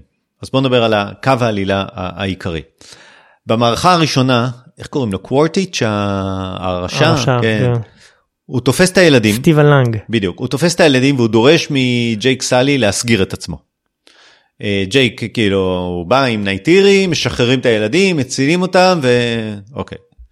בתחילת המערכה השלישית, קוורטיץ' תופס את הילדים, והוא דורש מג'ייק סקאלי להסגיר את עצמו, ואז ג'ייק סקאלי יורה וזה, משחרר את הילדים ו... ובזה סוף הסרט. אבל לא, כי עברו רק שעתיים וחצי, וג'יימס קמרון אומר, זה צריך להיות סאגה קולנועית, ואם הסרט הזה יהיה שלוש ורבע שעות, אז יהיה סאגה קולנועית, ואם הוא יהיה סאגה קולנועית, אז הוא יהיה שלוש ורבע שעות. ו... ואז הוא צריך להכניס עוד שלושת רבעי שעה. והוא חושב, חושב, חושב, ואומר, מה אני אכניס בשלושת רבעי שעה? יש לי רעיון שלא ניסינו אותו. קוורטיץ' יתפוס את הילדים, ידרוש מג'ייק סקאלי להסגיר את עצמו, ואז ג'ייק סקאלי ישחרר את הילדים. סאלי, סאלי, ג'ייק סאלי. סאלי. שמע, זה עצלנות תסריטאית, מחשבתית, זה זלזול בצופים לעשות שלוש פעמים בסרט בדיוק את אותו דבר. בפעם הראשונה חיפשתי את התלת מימד, כן. לא לא שמתי לב. אוקיי. ובהשוואה ל- למצוא את נמו ופיקסאר, הסיפור שם יותר טוב. זה מה שיש לי להגיד על התסריט של הסרט. באמת, כאילו ג'יימס קמרון משקיע כל כך הרבה בטכניקה, שהוא שוכח שצריך להיות סיפור. ואתה יודע מה? זה ההבדל בינו לבין uh, כריסטופר נולן. נולן מגיע עם סיפור, ואז בונה את האפקטים, ואת הטכנולוגיה, ואת... הת... לא, אני מסכים, ג'יימס קמרון אומר, מעניין. יש לי רעיון אדיר לטכניקה של צילום מים וזה, ועכשיו אני אלביש על זה סיפור. והסיפור הוא בהתאם, כאילו, אני מטופש. חושב שבגלל שהוא כזה מגלומן, אה, הוא חושב שהוא הוא- הוא הוא גם כותב את התסריטים של עצמו. ו... וגם ג'ורג' לוקאס דרך אגב היה אה, חלה באותה מחלה. ואף אחד לא קם ואומר לו, היי, המלך הוא עירום. אף אחד לא מעז לעשות את זה לא, למלך העולם. האמת שפה הוא לקח co-writer שהיה איתו שדווקא מוצלח אבל אבל מי יעז לעמוד בפניו בישיבת צוות כן, ולהגיד לו, היי, ג'יימס, אי אפשר לעשות את זה בפעם השלישית. זה זה חלק מהבעיה של המגלומנים ולכן נכון התסריט הוא החלק החלש של הסרט אני מסכים. אמ, אבל יכול להיות שבו כמה נקודות כן מעניינות. רגע, רגע. רגע, לפני, כן. בסרט הראשון ג'ייק וקוורטיץ' נלחמים אחד בשני, ו... ואז הוא, הוא, ג'ייק הורג אותו, כן. ואז אה, בסרט השני, איכשהו קוורטיץ' אה, חוזר כן, כי מהמתים, הוא שמר את הזיכרונות שלו לפני שהוא מת נכון. ועל דיסק ואז ואז הם נלחמים אחד בשני, ואז ג'ייק הורג אותו, הוא הורג אותו, הוא תובע. אבל איכשהו הוא חוזר, יש לי תחושה מה הולך לקרות בסרט השלישי. אני לא יכול לחכות לראות אותו. תראה נבל כל כך מוצלח אפשר להרוג אותו. ג'ייק וקוורטיץ' נלחמים בפעם השלישית, אחד מול השני. לא דבר דרך אגב זה מאפשר להם לא להתבגר המושן המושן קפצ'ר הזה. אני לא מצליח להבין משהו. אם, אם, אם הם מעבירים את המוח שלו מדמות אחת לדמות אחרת, ולמה הם צריכים להוציא מוח של לוויתנים בשביל חיי נצח? של בני אדם. כן. כי שהוא רוצה להיות בן אדם לא רוצה להיות בתוך אבטאר. מה זאת יש- אומרת? יש להם לא כבר רק חיי, התודעה, אבל הם יודעים הגוף, רוצה את להעביר את התודעה ממקום למקום. הם יודעים להעביר את התודעה. לתוך גוף של אבטאר כן. לא לתוך אה, כל דבר. לג'ייק זה מסתדר אה, אחלה. בסדר הוא עבר אה, מסע בסרט הראשון. כן. אמ, אני רוצה להגיד כמה נקודות שכן מעניינות בסרט. אמ, אני חושב שזה שהוא יוצר את ההזדהות אה, שלנו כצופים עם הגזע דווקא של חייזרים והבני אדם הם הרשעים. הוא עושה את זה גם בסרט הקודם אבל, אבל גם. פה. זה, זה מעורר מחשבה קצת האם אנחנו אנחנו בני אדם אבל אנחנו רוטינג for the aliens לא לא לא for the בני אדם כי הבני אדם הם חארות. ואני החלטתי על זה אם, אם היינו יכולים לראות סרט אנחנו כישראלים סרט שבו הישראלים או היהודים היו מול, מול עם אחר או גזע אחר ודווקא היינו גורם, היה מנסים לגרום לנו להזדהות עם האחרים שכאילו אותנו זה מכעיס נכון? אם אתה תראה עכשיו סרט שבו ישראלים הם רעים זה מעצבן אותך נכון? אפילו דיברנו אבל- פה שזה בני אדם אתה איכשהו בסדר עם זה. Hmm. אמ, אז כאילו אתה מזדהה עם הנביא. כן כן. אה, ש- שזה מעניין הנקודה הזאת לדעתי איכשהו שזה מייצר את זה ואיך זה אתה יודע ואיך איך זה בסרטים אחרים שאתה מייצר הזדהות לאו דווקא עם אתה יודע יש סרטים שדיברנו על זה שאתה מזדהה עם הרשע כל מיני כזה ויק מקי כזה ודה שילד וכאלה וסופרנוס. אמ, אז פה זה אתה יודע עם גזע אחר בכלל שהוא נגד הגזע שלך. אמ, אני חושב שסך הכל הוא כן מרחיב את העולם של פנדורה. הוא יוצר ציפייה שיש עוד מה לראות ולספר. פתאום יש בפנדורה לא רק את האנשים שחיים על העצים בג'ונגלים אלא פתאום יש את המים שזה עולם אחר. והאנשים האלה גם בנויים גנטית אחרת. יש להם פתאום כפות אה, שהן בנויות לשחייה וזנב יותר ארוך וכולי ויודעים לנשום מתחת למים יותר. אז, אז זה מייצר איזה משהו שיש אפשר להרחיב את העולם. זה לא לקחת אותו עולם בדיוק ובנה את הסיפור אלא הרחיב קצת את העולם שזה משהו שהוא כן אה, כן יפה ויכול להיות שהוא יקח את זה לעוד מקומות בסרטים הבאים. אמ, היה זה היה קטע עצוב בסרט מת הילד שלהם שזה הבן הבכור של ג'ק ונייטרי מת. כן. אבל זו דמות מצוירת פחות הפריע. לא, אני חושב שזה כן היה נוגע כן. ללב. אמ, דיברת על זה שהסרט מתכתב עם טיטניק כאילו בסצנה האחרונה יש כלי שיט שטובע. ואנשים מנסים להינצל ממנו כן. זה ממש טיטניק וגם דרך אגב קייט ווינסלט משחקת גם בסרט הזה כן. וגם בטיטניק אז אה, אה, היא משחקת את הנע- את הנערה את- לא, שמצליחה לתקשר עם את ה- אשתו הערה של אה, המנהיג של ה- אה, אוקיי. של הסוחים. את הנערה משחקת אה, סיגוני וויבר. אתה נראה, כן. אני חושב שכל המערכת יחסים בין הרשע סטיבן לנג שמשחק אותו לבין הבן שלו שמתגלה אחרי הבן שלו ספיידר אה, שבסוף הוא מציל אותו אבל הוא כן בוחר לא להיות איתו זה מערכת יחסים כן מעניינת ומורכבת כאילו בעצם הוא, הוא זה קצת דיברנו על זה מקודם הוא בן אדם אבל הוא חי בקרב הנאביז ומזדהה עם הנאביז והוא, והוא בוחר לחיות במשפחה של הנאביז אבל כן מציל את אבא שלו בסוף למרות כן. שהוא הרשע אבל מחליט לא להיות איתו וחוזר לנאביז למרות שהוא אומר לו אני לא אבא שלך ו- והוא אבל אומר, בסוף "אתה לא ברור לך שהוא שלי." כן אבל אה, כן זה- זה לא, זה היה איזה נקודה כן מערכת יחסים מעניינת. אה, זה מעניין שזה אה, דיברנו קצת על זה שהוא הסרט הכי מרוויח אי פעם אבל לא הצליח לה- להיטמע אה, תרבותית. אין לו merchandise כל כך אין לו הרבה רפרנסים תרבותיים. אבל דרך אגב הסרט הזה כבר שיצא הסרט השני הוא כבר הוא משחק עשרה ימים משהו כזה הוא כבר הסרט התשיעי הכי מרוויח השנה. הוא פחות משבועיים באקרנים.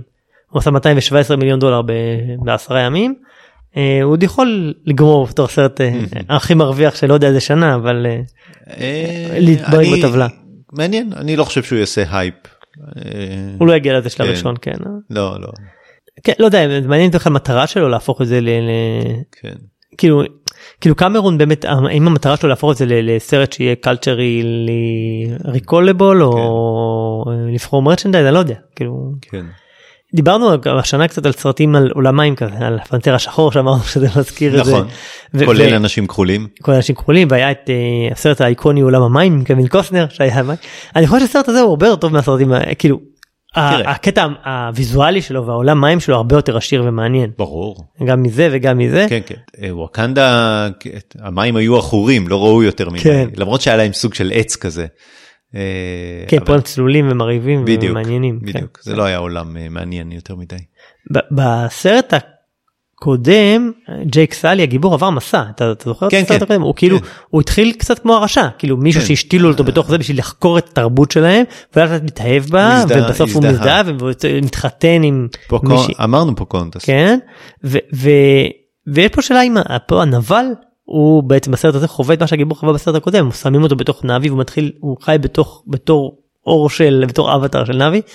ו- ושיש פה שאלה אם הוא יעבור מסע דומה לקראת הסרט השלישי להיות, אולי כן. ופתאום יקבל אה, פתאום לא יהיה כן. זה שרוצה להרוג את כל הנאביז יכול להיות שהם לא יילחמו באחד נגד השני. כן כן זה יהיה הטוויסט.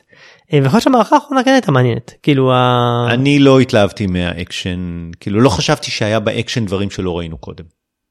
הוא היה אבל אקשן טוב. אני חושב. לא יודע לא לא לא לא בטוח לא יודע לא לא התרשמתי לא עניין אותי בכלל באמת באמת לא עניין אותי כאילו פשוט התעמקתי בזה שעוד פעם הוא חוטף את הילדים. אחד הילדים שם אומר איך זה יכול להיות שאנחנו מגיעים לאותה סיטואציה בפעם השלישית איך זה תבין כאילו כן זה יש-. שאתה עצלן תסריטאי אז אתה עושה כאילו על זה מטה. בדיחה כן. כן. יכול להיות שאתה היית עסוק בלצאת ולהיכנס מהאולם די בתחילת הסרט יש את אה, את המפקדת נו איך קוראים לה אה, אה, מסופרנוס. אה, מסופרנוס עידית פלקו, כן. נכון היא נכנסת לתוך אה, רובוט אה, כזה גדול כמו בנושא השמיני. בנושא השמיני 2 אה, ואמרתי וואו הולך להיות פה. קאץ' על העניין הזה כי הנאבי הם גדולים נכון. אז אמרתי הולך להיות פה משהו עם זה הנושא השמיני 2 רפרנס בלה בלה לא היה שום דבר קצת התאכזבתי. חיכיתי שיקרה עם זה משהו בבת ראיתי את זה ומיד זיהיתי. כאילו למה הוא הכניס את זה כי זה רפרנס לנושא השני 2 אמרתי נו אני רוצה לראות עם זה. לא היה. יכול להיות שהם צילמו את זה אבל חתכו את זה בעריכה. אמר לא יכול להיות יותר משלוש ורבע שעות. כן. אה, טוב זהו אין לי יותר מה להגיד. אה, אמר- נאמר כבר הכל. לא לא הופתעתי. סרט שמימש את כל הציפיות אתם, שלי. אתם בשמאל צריכים להיות פחות חמוצים. כל הזמן אתה חמוץ. לא הופתעתי כאילו הסרט מימש את כל הציפיות שלי כל מה שציפיתי ממנו הוא, הוא, הוא, הוא מימש ואני שמח על זה. אבל נהנית מה visual. כן, זה זה בדיוק כמו לצלול אתה רואה עולם אחר. כן. אה, טוב בסדר סיימנו להיום. אז הסרט הבא של נראה של גיא ריצ'י נקרא אה, מבצע Fortune תרגיל מלחמה או Operation Fortune Ruse de Guerre. סרט גיא ריצ'י עם אה, ג'וש ארטנט ג'ייסון סטייטם הידוע שאתה בכל הסרטים של גיא ריצ'י יו גרנט אז יש על מה שחקן הבית. כן אה, טוב בסדר סיימנו להפעם אני הקרדיט החדש שאני מכניס בפודקאסטים את הפרק הזה אני ערכתי. ואם יש לכם המלצות או ביקורות אתם מוזמנים לכתוב לנו לסרקסטים את gmail.com ואם אתם חושבים שהפודקאסט מעניין אתם מוזמנים לשתף אותו עם חברים לדרג אותו באפליקציות. זהו, עכשיו באמת סיימנו להיום. ויש לנו אתר אה, פייסבוק ואתר גוגל. דף פייסבוק. דף פייסבוק. אפשר למצוא אותו מהאתר שלנו. כן. אוקיי. טוב, נתראה בפרק הבא. יאללה ביי. ביי.